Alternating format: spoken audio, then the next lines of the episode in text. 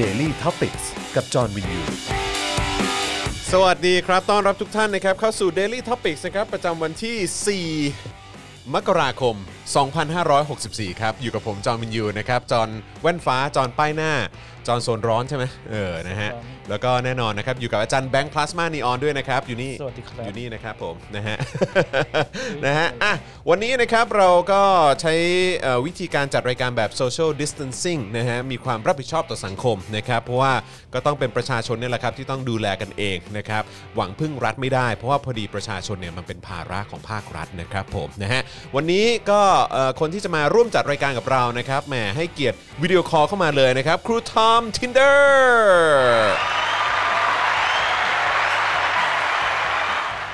สวัสดีครับครูทอมครับ สวัสดีครับผมสวัสดีครับ เป็นไงบ้างช่วงช่วงปีใหม่ไปไหนมา โอ้ปีใหม่ไม่ได้ไปไหนเลยครับไม่ได้ไปอยู่ใช่กไหม รุงเทพอย่างเดียวเลย เพราะว่าอ่าเราก็กลัวว่าถ้าเราเดินทางเยอะไปนั่นนี่นู่นเนี่ยจะกลายเป็นภาระไงมไอเราก็ไม่อยากทำตัวเป็นภาระของรัฐบาลใช่ไหมเอเราก็อเอ้ยคือแค่มียู่บบสงบเสงี่ยมเกินตัว คือแค่พวกเรามีตัวตนกันอยู่ทุกวันนี้เนี่ยก็ถือว่าเป็นภาระของรัฐบาลแล้วนะครับ ใช่ครับอืมคุณรู้ตัวก็ดีแล้วครับ คุณครับจอห์นผมเป็นยูภาระแห่งชาตินะฮะก็รู้สึก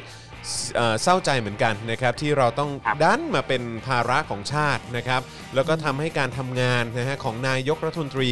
อย่างประยุทธ์จันทร์โอชาที่ยึดอำนาจเข้ามา เสียสละเข้ามาบริหารประเทศนี้เนี่ยนะครับทำให้การทำงานของเขาเนี่ยลำบากมากยิ่งขึ้น แล้วไอ้พวกเราเนี่ยก็ยังดันแบบว่ายังกล้าเนอะไปวิพากษ์วิจารณ์นะฮะท่านผู้นำของใช่เราที่เขาเสียสละใช่ครับนะฮะแล้วก็เหนื่อยยากใช่ขนาดนี้อืม ใช่ครับ เราทุกคนในฐานะประชาชนชนในฐานะประชาชนคนไทยต้องตระหนักเลยนะครับ ว่าประยุทธ์จันทร์โอชาเนี่ยนะเขามีบุญคุณกับคนไทยทั้งแผ่นดินอย่างเหลือเกินนะครับ เราจะไปจับจ้วงเขาไม่ได้นะคครัรับบผมถูกต้สาองคธุรับผบุญมโยเรใช่ครับผมนะฮะอะโอเคนะครับอืมใครที่เข้ามาแล้วนะครับก็ครับขอความกรุณาช่วยกดไลค์แล้วก็กดแชร์กันด้วยนะครับผมนะฮะแล้วก็เอ่อที่สำคัญที่สุดนะครับใครที่อยากจะร่วมสนับสนุนเราเปิดเอ่อ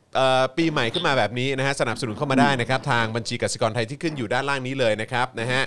0698975539หรือสแกน QR Code ก็ได้นะครับ แล้วก็นอกจากนี้นะฮะอยากจะเปิดปีใหม่ด้วยการสนับสนุนเราแบบรายเดือนนะฮะทาง YouTube ก็มี YouTube Membership นะครับสามารถกดสนับสนุนได้เลยนะครับเลือกแพ็กเกจได้เลยนะครับไปที่ปุ่มจอย หรือว่าสมัครข้างปุ่ม subscribe นะครับแล้วก็ที่ Facebook นะครับก็มีปุ่ม Become a supporter ด้วย อันนี้ก็เป็นการสนับสนุนเราแบบรายเดือนผ่านทาง Facebook นั่นเองนะครับ แล้วก็อย่าลืมส่งดาวเข้ามา หรือว่าไปช้อปปิ้งกันนะครับที่ Spoke Dark Store นะครับ อย่างนี้เลยที่เสื้อที่ผมใส่อยู่ตรงนี้นะครับ ก็เป็นเสื้อ 2475 นะครับนี่เดี๋ยวโชว์กันโชว์กันแป๊บ เฮ้ยสวยมาก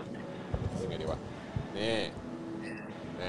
ใครที่อยากจะได้เสื้อลายนี้เตรียมตัวไปม็อบกันนะครับ เพราะว่าปีนี้มาแบบหนักๆแน่นอนนะครับเข้าปี 64 แล้วนะครับอย่างที่ธนาอานนท์แล้วก็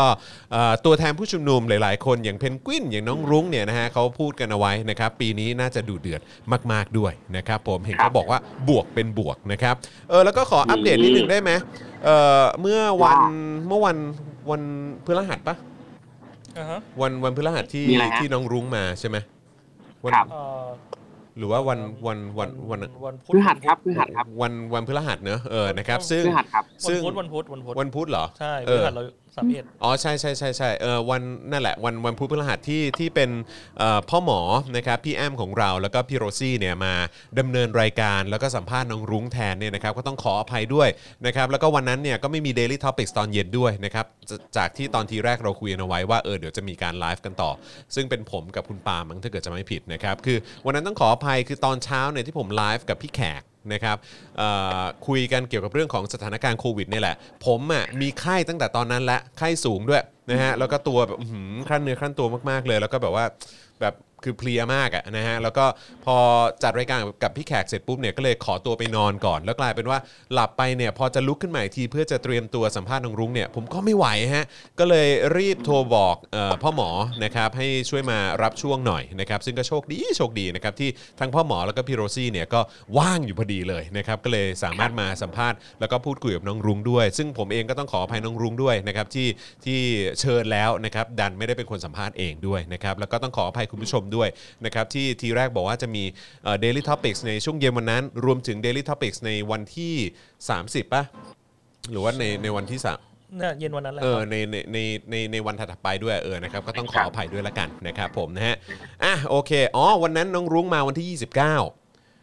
เขามาวันที่ 29 ผมจำได้นะครับอ๋อแล้วก็เออ30 แล้วก็จะจัด Daily Topics กันอีกวัน แต่ว่าผมอะไม่ไหวอ๋อเออใช่ก็เลยบอกว่าก็เลยยาวเลยหยุดหยุดหยุดปีใหม่ยาวไปเลยนะครับนะฮะก็ต้องขอขอบเอ่อขอขออภัยทุกๆท่านด้วยละกันนะครับ คุณเมทวีบอกว่าเราต้องกักตัวปัด tinder กันยาวๆอื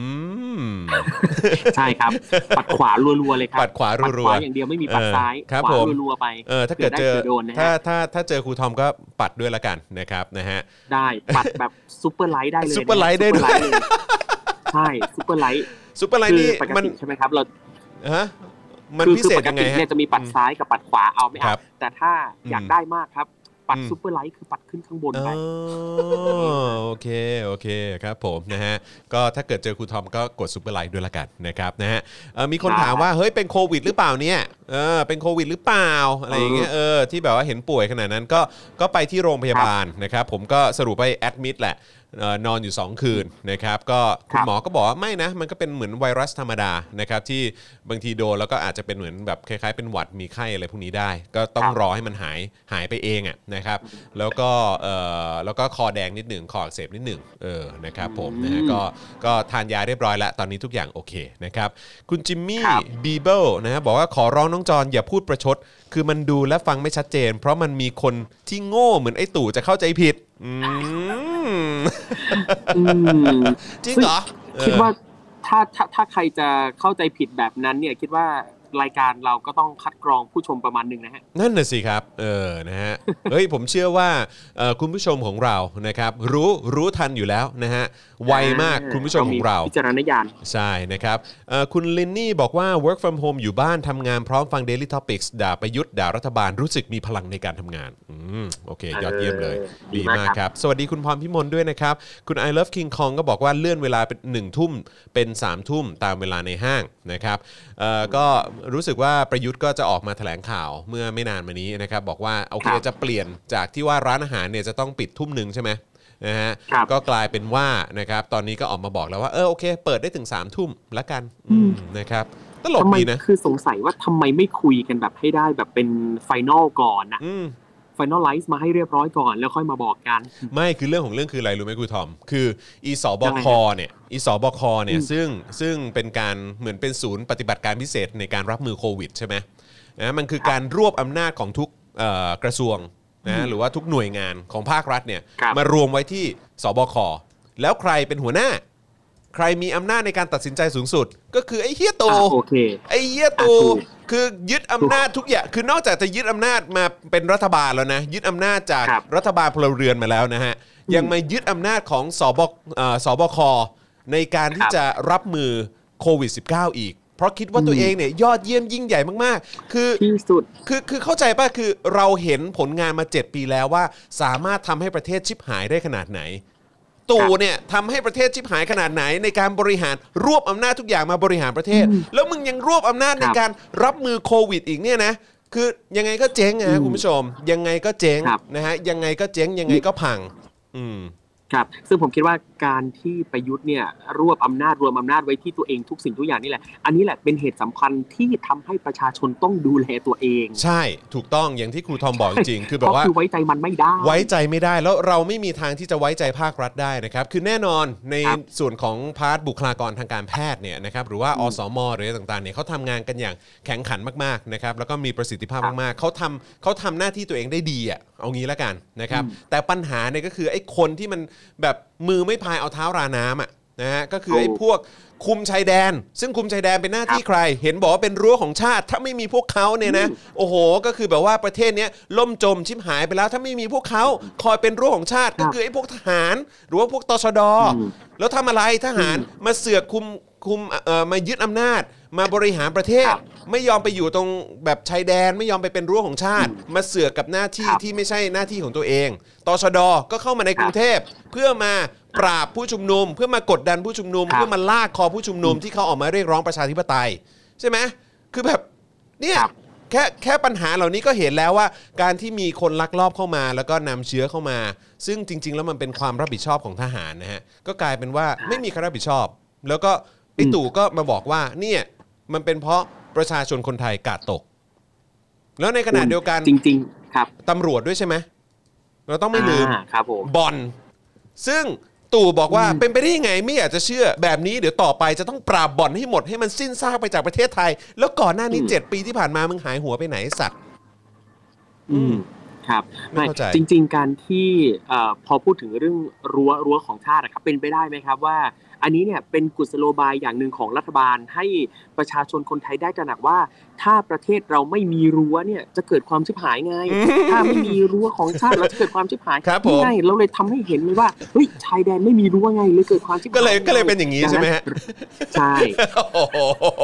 กูทอมเขาเตรียมมาแล้กูวทอมเนี่ยมันเป็นกูทอมสื่อการสอนคุณยังไม่เข้าใจต้องเปรียบเทียบให้ดูใช่ไหมต้องทำให้ดูใช่เออนะครับว่าครับเนี่ยพอไม่มีพวกเขาแล้วมันจะเป็นยังไง เออนะครับผมใช่นะเนี่ฮะยเออก็อย่างที่บอกแหละครับ ก็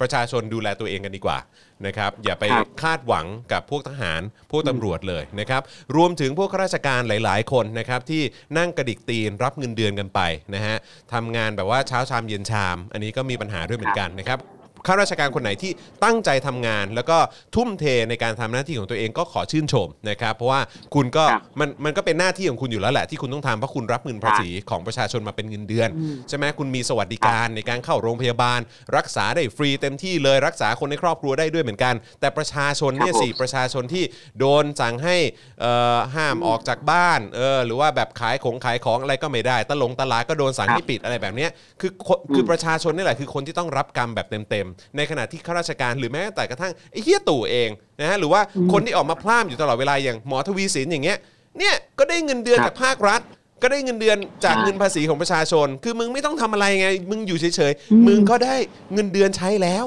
อืมเข้าใจไหมครับคือมึงไม่เหคืมืออนแบบประชาชนทั่วไปอืม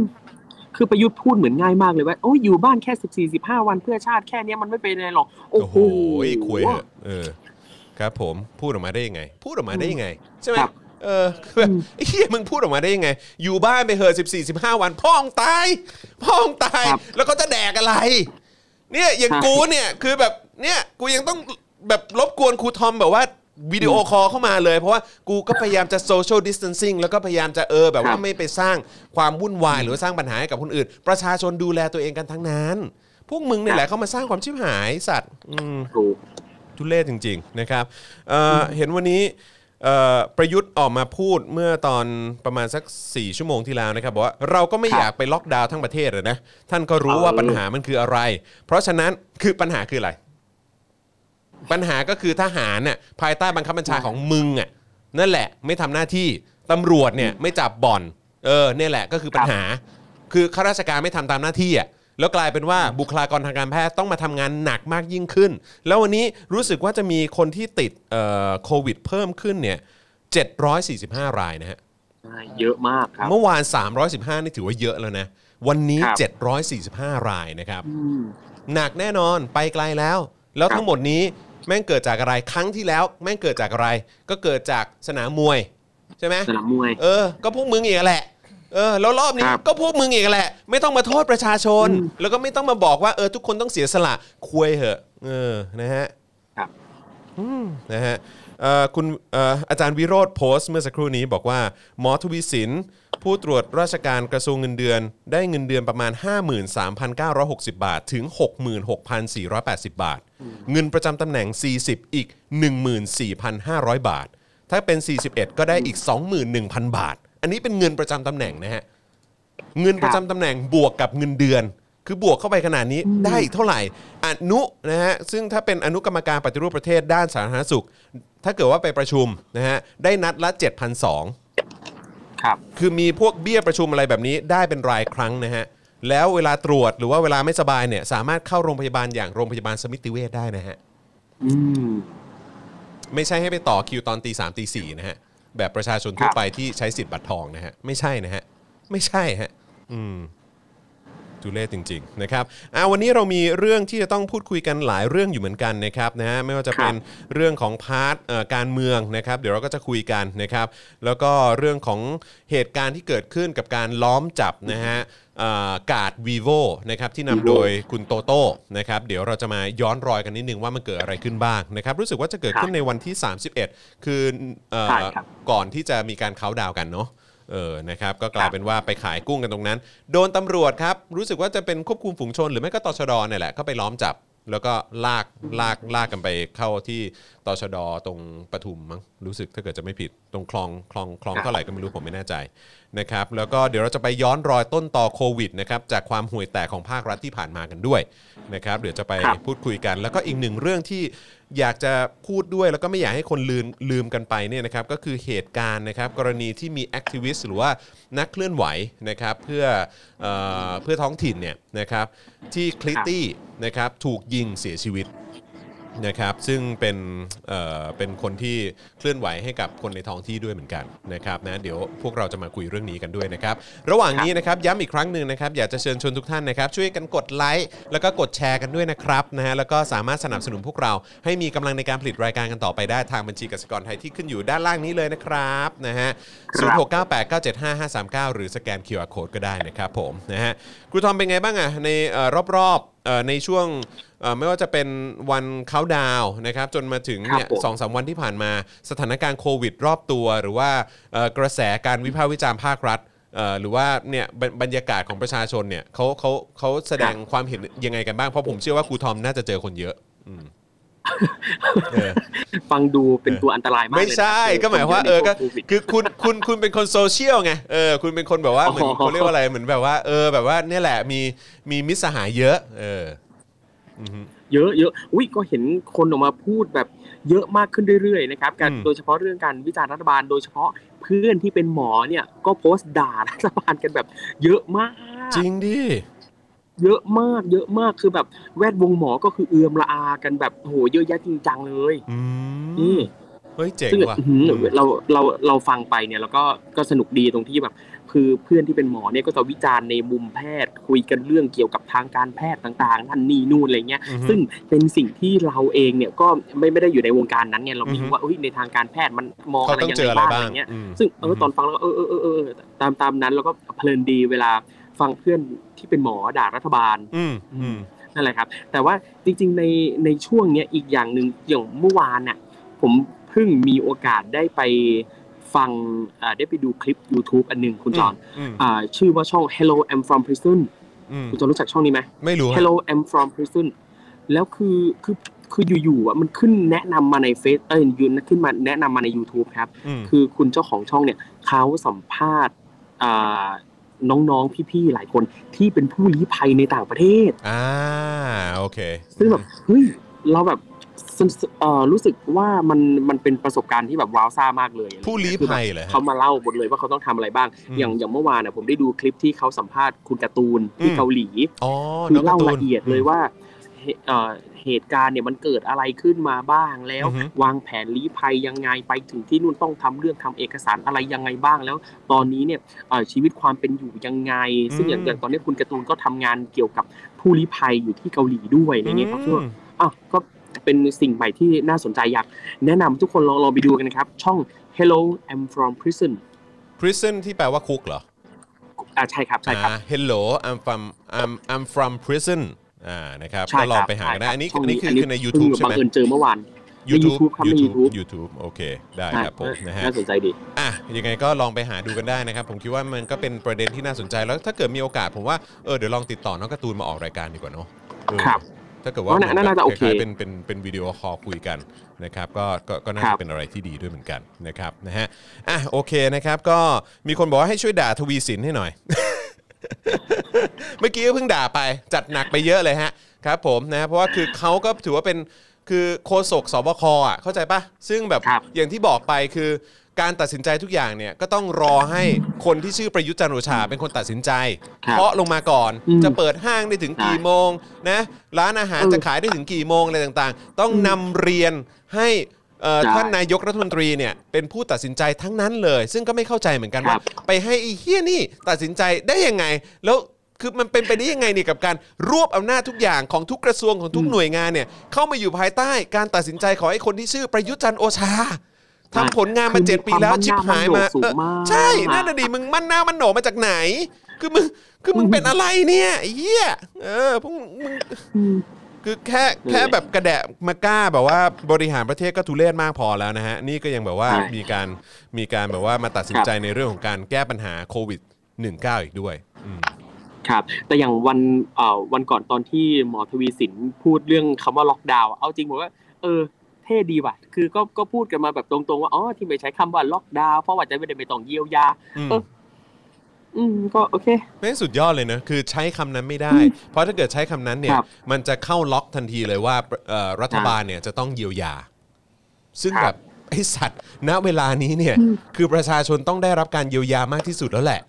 เข้าใจไหมใช่งบประมาณอะไรหลาย ๆ อย่าง คือพวกมึงอย่ามาพูดว่ามีความจำเป็น โดยเฉพาะอย่างกองทัพบกเนี่ย ว่าแบบว่ากูจำเป็นมาก ๆ เลยที่จะต้องเสริมเรื่องของความมั่นคง และความเป็นเอกราชของชาติไทยเออสิ่งเหล่านี้เนี่ยเป็นอืมเป็นงบประมาณในเรื่องของการป้องกันประเทศ มึงยังป้องกันประเทศจากแรงงานที่เข้ามาแบบผิดกฎหมายไม่ได้เลย ใช่ไหม คือคนครัที่บเข้ามาถูกกฎหมาย เราสนับสนุนโอเคนะครับครับ เพราะเขาเป็นกำกำลังในการแบบว่าขับเคลื่อนเศรษฐกิจของเราอยู่แล้ว แต่ว่าก็ครับมีแรงงานที่เป็นแรงงานผิดกฎหมายที่เจ้าหน้าที่ของรัฐเองก็รู้เห็นในการลักลอบเอาเข้ามา แล้วก็ได้ผลประโยชน์จากจุดนี้ด้วย แล้วผมมั่นใจครับว่าต้องเกี่ยวข้องกับไม่กองทัพก็ต้องตำรวจอยู่แล้ว ใช่ไหมเพราะว่าครับเป็นคนในพื้นที่หรือแม้กระทั่งตรวจคนเข้าเมือง อืมครับแบบเนี้ยคือเราตั้งคำถามได้เลยอืมแล้วแบบว่าแล้วครับหรืองบอย่างอื่นน่ะเข้าใจปะงบแบบว่างบ ทำซุ้มทำซุ้มทำส้วมอืมเอ่อเรโนเวทอืมเอ่อห้องพักอะไรอย่างเงี้ยคือแบบอะไรอะครับ what the fuck อืมเอออืมทุเรศมากอืมนะฮะจริงหงุดหงิดคือแบบตังค์ก็ตังค์เราแท้ๆภาษีเราแท้ๆแต่แบบ โอ้ยเอาไปทำอะไรที่ไม่ได้เกิดประโยชน์กับประชาชนทุเรศมากฮะคือเอาเป็นว่าคือแค่แค่งบประมาณในการแบบว่าจ่ายเงินเดือนให้คนอย่างประยุทธ์จันทร์โอชา หรือว่าที่เราเห็นผลงานอยู่เนี่ยอย่างหมอทวีสินเนี่ยเราก็คิดหนักแล้วนะอืมว่าโอ้โห ไม่โอเคเหรอวะกับการที่เขาได้เงินเดือนเยอะขนาดเนี้ยคือแบบแล้วคปรับระยุทธ์แม่งนั่งนั่งเป็นบอร์ด หรือว่านั่งเป็นประธานใช่ไหมเออต้องเรียกว่าเป็นประธานสิ ไม่รู้เออครับกี่บอร์ดกี่กี่เก้าอี้ครับเยอะแยะไปหมดใช่เก่งสัสสัสๆเก่งเฮี้ยๆเลยคนอย่างเงี้ยเออนะฮะครับไม่งั้นประเทศไทยก็คงเจริญมากไปแล้วแหละอืม ครับนี่ผมชอบชอบจังหวะคุณถือถือแก้วมากเลยครับผมถือแล้วก็เอ๊ะจะดื่มจะดื่มเดี๋ยวก็ไม่ดื่มจะดื่มเดี๋ยวก็ไม่ดื่มจะได้แก้วแก้วจะได้มี airtime เยอะๆนะถูกต้องฮะครับ อันนี้เป็นถ้วยเจาะข่าวตื้นนะครับ สั่งได้นะครับนะฮะจาก Spoke Dark Store นะฮะโอ้โหสวยงามมากครับอืมนี่ ไม่พอดีผมมัวแต่ด่าไงอืมผมมัวแต่ด่าไงเออนะฮะอ้าวก่อนก่อนที่เราจะเข้าประเด็นเรื่องของโควิดได้ไหมฮะคือไหนๆเราก็ขึ้นปีใหม่มาทั้งทีเนี่ยนะครับเราก็อยากจะรู้เหมือนกันว่าเฮ้ยในบรรยากาศการเมืองเนี่ยมันจะมีอะไรเปลี่ยนแปลงบ้างนะฮะแบบเฮ้ยมันจะมีความเอ่อ เขาเรียกว่าอะไรดูเดือดเออมันจะมีความเข้มข้นอะไรกันขนาดไหนตัวละครที่เกี่ยวข้องกับเอ่อการเมืองของเราที่เรามักจะเห็นตามหน้าจออะไรต่างๆ หรือว่าตามหน้าหนังสือพิมพ์เนี่ยเขาจะเป็นยังไงกันบ้าง แต่ว่าตอนนี้เนี่ยมีคนชิงออกมานะฮะเอ่อแสดงความคิดเห็นก่อนเลย ก็คืออม ทางโฆษกนะฮะพักพลังประชารัฐครับ นะครัฮะบโฆษกพักพลังประชารัฐนะครับ วอนขึ้นปีใหม่แล้วทำการเมืองสร้างสรรค์เลิกใส่ร้ายกันครับโอ้โห เย็ดเคแม่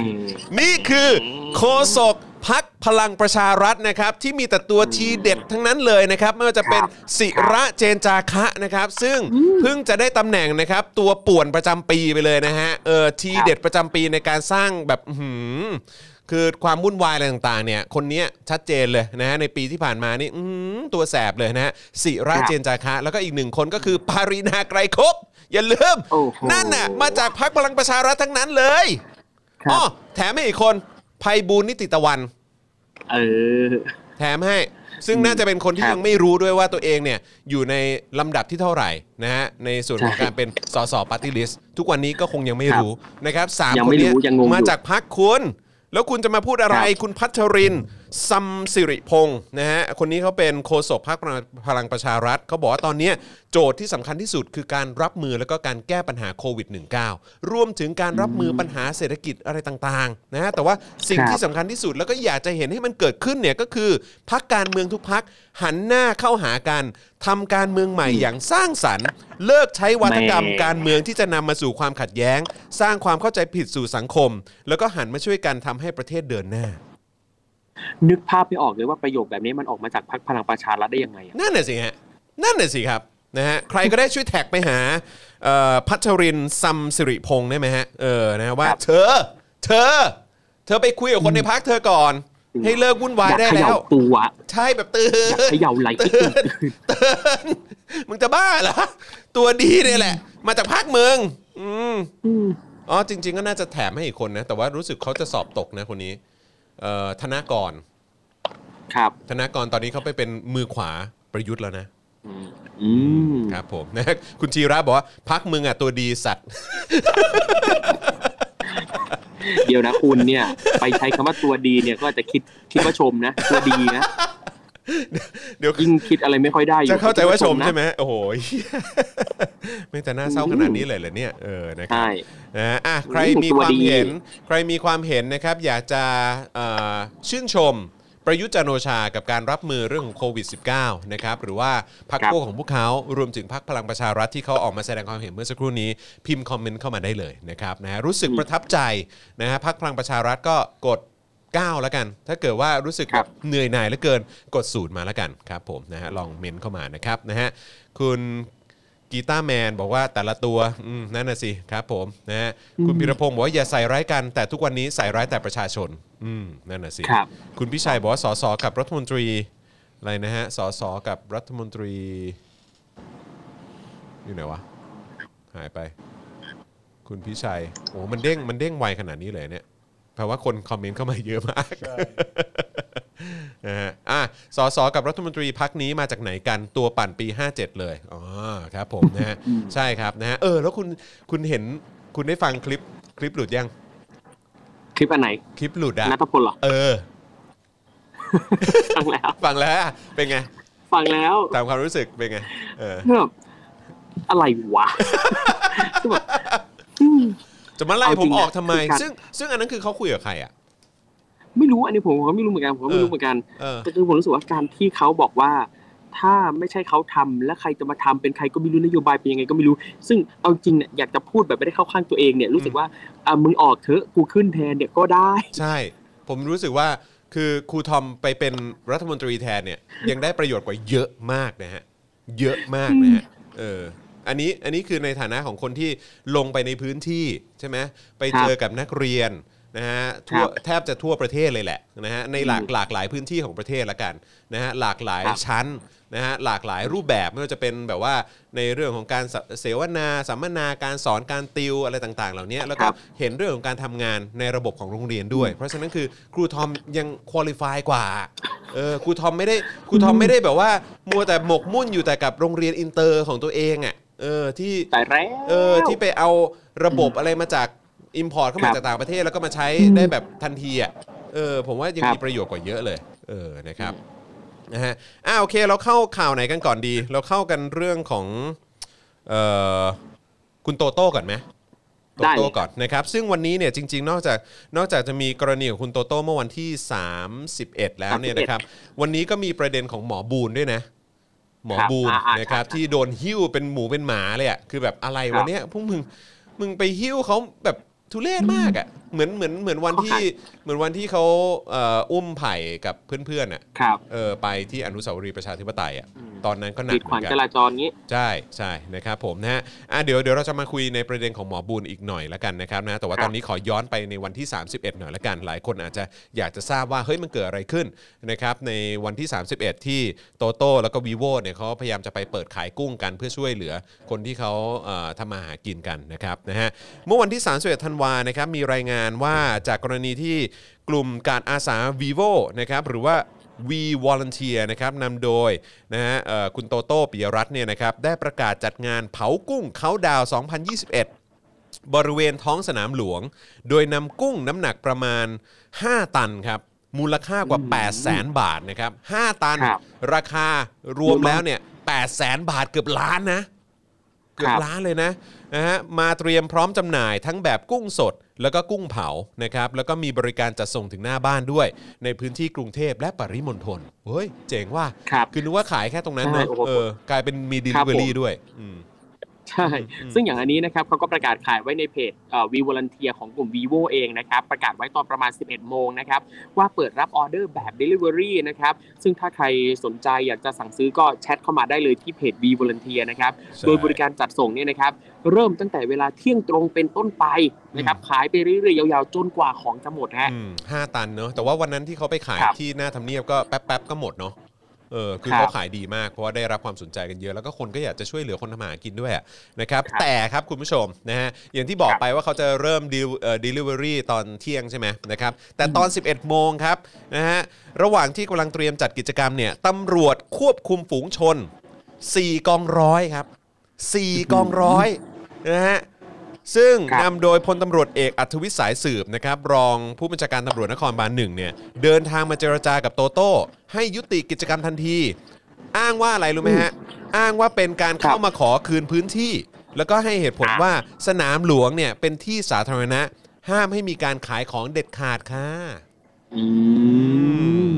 ครับผมโอ้โหน่าสนใจนะครับเต็มที่ซึ่งเลยพลตำรวจตรีปิยะตะวิชัยนะครับ รองผู้บัญชาการตำรวจนครบาลเนี่ยก็ยืนยันว่าไม่ให้ทางกลุ่ม vivo เนี่ยจัดกิจกรรมเด็ดขาดเลยนะครับอืมรวมถึงจะมีความผิดเรื่องห้ามมั่วสุมชุมนุมทำกิจกรรมแออัด เสี่ยงครับเขาบอกว่าการมาขายกุ้งตรงนี้เนี่ยเสี่ยงการแพร่เชื้อโควิด -19 แล้วก็อืมถ้าฝ่าฝืนเนี่ยนะครับโดนจำคุก 2 ปีหรือปรับไม่เกิน 40,000 บาทครับอืมอืมนะฮะแหมคือการที่เอาเรื่องนี้มาอ้างว่ามั่วสุมชุมนุมทำกิจกรรมแออัดอะอืมคือเราก็เห็นว่ามันมีกิจกรรมหลายอย่างมากที่เอ่อทางภาครัฐจัดอืมแล้วไม่ได้มีการป้องกันน่ะใช่ซึ่งเอาทำไม you ไม่ไป take action กับอะไรตรงนั้นบ้างอะเขาเขาเรียกว่าอยู่อยู่ที่ว่ามันเป็นงานของใครฮะ อืมอะรู้เรื่อง หรือว่าแม้กระทั่งการเขาน์ดาวน์ใช่ไหมที่มีคนตั้งคำถามกันเยอะว่าเฮ้ยไอคอนสยามเนี่ยคือยังไงเนี่ครับเออแล้วอันนั้นมันไม่ฝ่าฝืนมาตรการโควิดเหรออะไรอย่างเงี้ยนะครับ แต่ว่าครับก็นั่นแหละฮะก็จัดได้เนอะอืมนะครับอืมในวันนั้นนะครับเจ้าเอ่อเจ้าหน้าที่ตำรวจนะครับสถานีตำรวจชนะสงครามนะครับได้อ่านประกาศว่าการกระทำของกลุ่ม vivo เนี่ยนะครับฝ่าฝืนประกาศพรกฉุกเฉินนะครับ หลังจากนั้นเนี่ยก็ได้มีการจับกลุ่มนะฮะโตโต้แล้วก็ทีมงานของเขาเนี่ยนะครับรวม 14 คนนะครับในจำนวนนั้นเนี่ยมีคนที่ถูกจับที่เป็นเยาวชนด้วยนะฮะเด็กก็โดนนะครับนะฮะซึ่งทั้งหมดเนี่ยถูกนำขึ้นรถออกจากพื้นที่ไปที่สอนอชนะสงครามเพื่อดำเนินคดีนะครับซึ่งระหว่างนั้นเกิดเหตุชุลมุนนะครับมีคนบาดเจ็บเบื้องต้นอย่างน้อย 3 ราย ถ้าเกิดว่าสังเกตรู้สึกว่ามันจะมีคลิปออกมาด้วยนะ มีช็อตที่ตำรวจบอกว่าไปผลัก มีตำรวจ เอ่อครับ ที่แบบเหมือนว่าไปเตะหน้า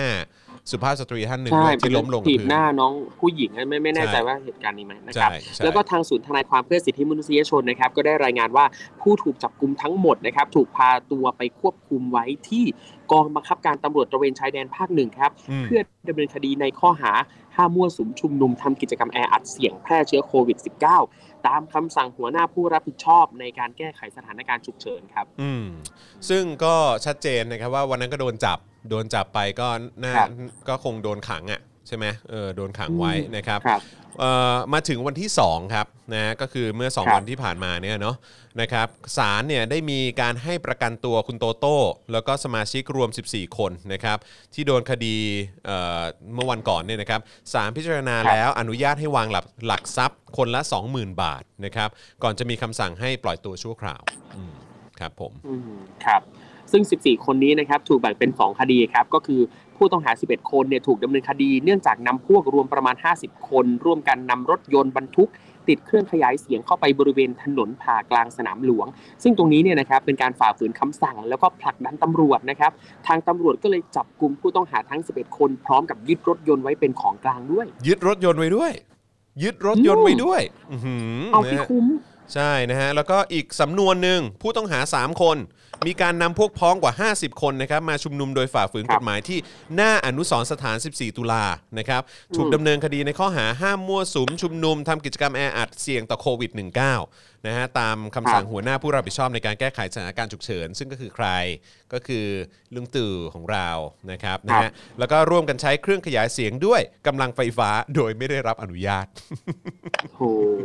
ใช้เครื่องขยายเสียงก็โดนนะ สรรหามาอืมครับเหมือนผกับม มาคิดเอ๊ะจับเรื่องอะไรดีนะอย่างครัเงี้ยบนะผครับมครับทีนี้ผม ทาง Facebook Page นะครับอ่าธรรมศาสตร์และการชุมนุมนะครับก็ได้โพสต์แถลงการณ์เมื่อวันที่ 1 มกราคมที่ผ่านมานะครับเรื่องการจับกลุ่มมวลชนอาสา ในกิจกรรมขายกุ้งที่ท้องสนามหลวงนะครับอืมสรุปใจความสำคัญได้ว่ากลุ่ม V Volunteer เนี่ยนะครับได้จัดกิจกรรมขายกุ้งในวันที่ 31 ธันวาคม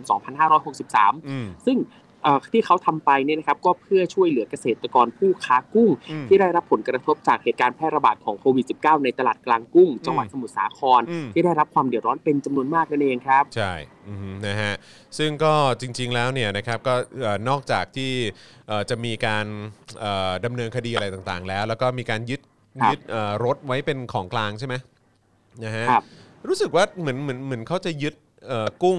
5ตันยึนั้นดกุ้ไว้งด้วยนะด้วยเออรู้สึกว่าจะยึดกุ้งยึดไปกุ้ด้วยงนะด้วยเออนะครับซึ่งคขรับองก็มูลค่าตั้ง8 0 0แสนนะฮะคือผมไม่รู้อืมว่าเขาเขาเขายึดไปเยอะขนาดไหนยึดนะครับทั้งกุ้งยึดทั้งครับเงินนี่ขายได้เลยมั้งครับจริงเหรอทั้งทั้งกุ้งทั้งเงินเลยเหรอใช่เออเห็นว่าใช่ใช่เห็นเห็นออกข่าวว่ายึดกุ้งยึดเงินเลยครับอื้อหือนะฮะก็เนี่ยแบบเนี้ยใครจะรับผิดชอบ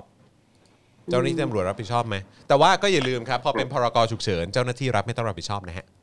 ถูกต้อง นั่นแหละเลยเป็นเหตุที่มันมีพรกฉุกเฉินไง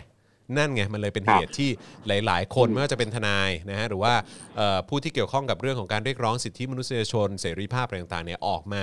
แสดงความไม่เห็นด้วย หรือแม้กระทั่งองค์กรระดับสากลก็ไม่เห็นด้วยนะครับกับการคงไว้ซึ่งพรกฉุกเฉิน เพราะการมีไว้ซึ่งพรกฉุกเฉินเนี่ยก็คือเจ้าหน้าที่รัฐไม่ต้องรับผิดชอบอะไรเลย ไม่ต้องรับผิดชอบนะฮะทำอะไรก็ได้คือเราเอาผิดเขาไม่ได้นะฮะ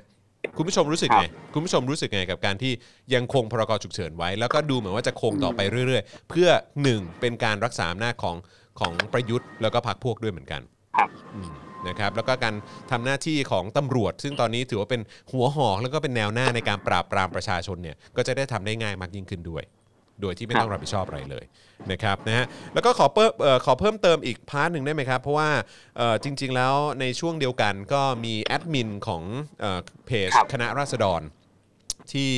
ที่โดนดำเนินคดีด้วยเหมือนกันนะครับนะฮะครับก็เอ่อสรุปว่าได้ประกันตัวในชั้นศาลเช่นเดียวกันนะครับหลังจากที่ถูกเจ้าหน้าที่จับกรณีปฏิทินเป็ดเหลืองนะครับแล้วก็ถูกตั้งครับข้อหาความผิดม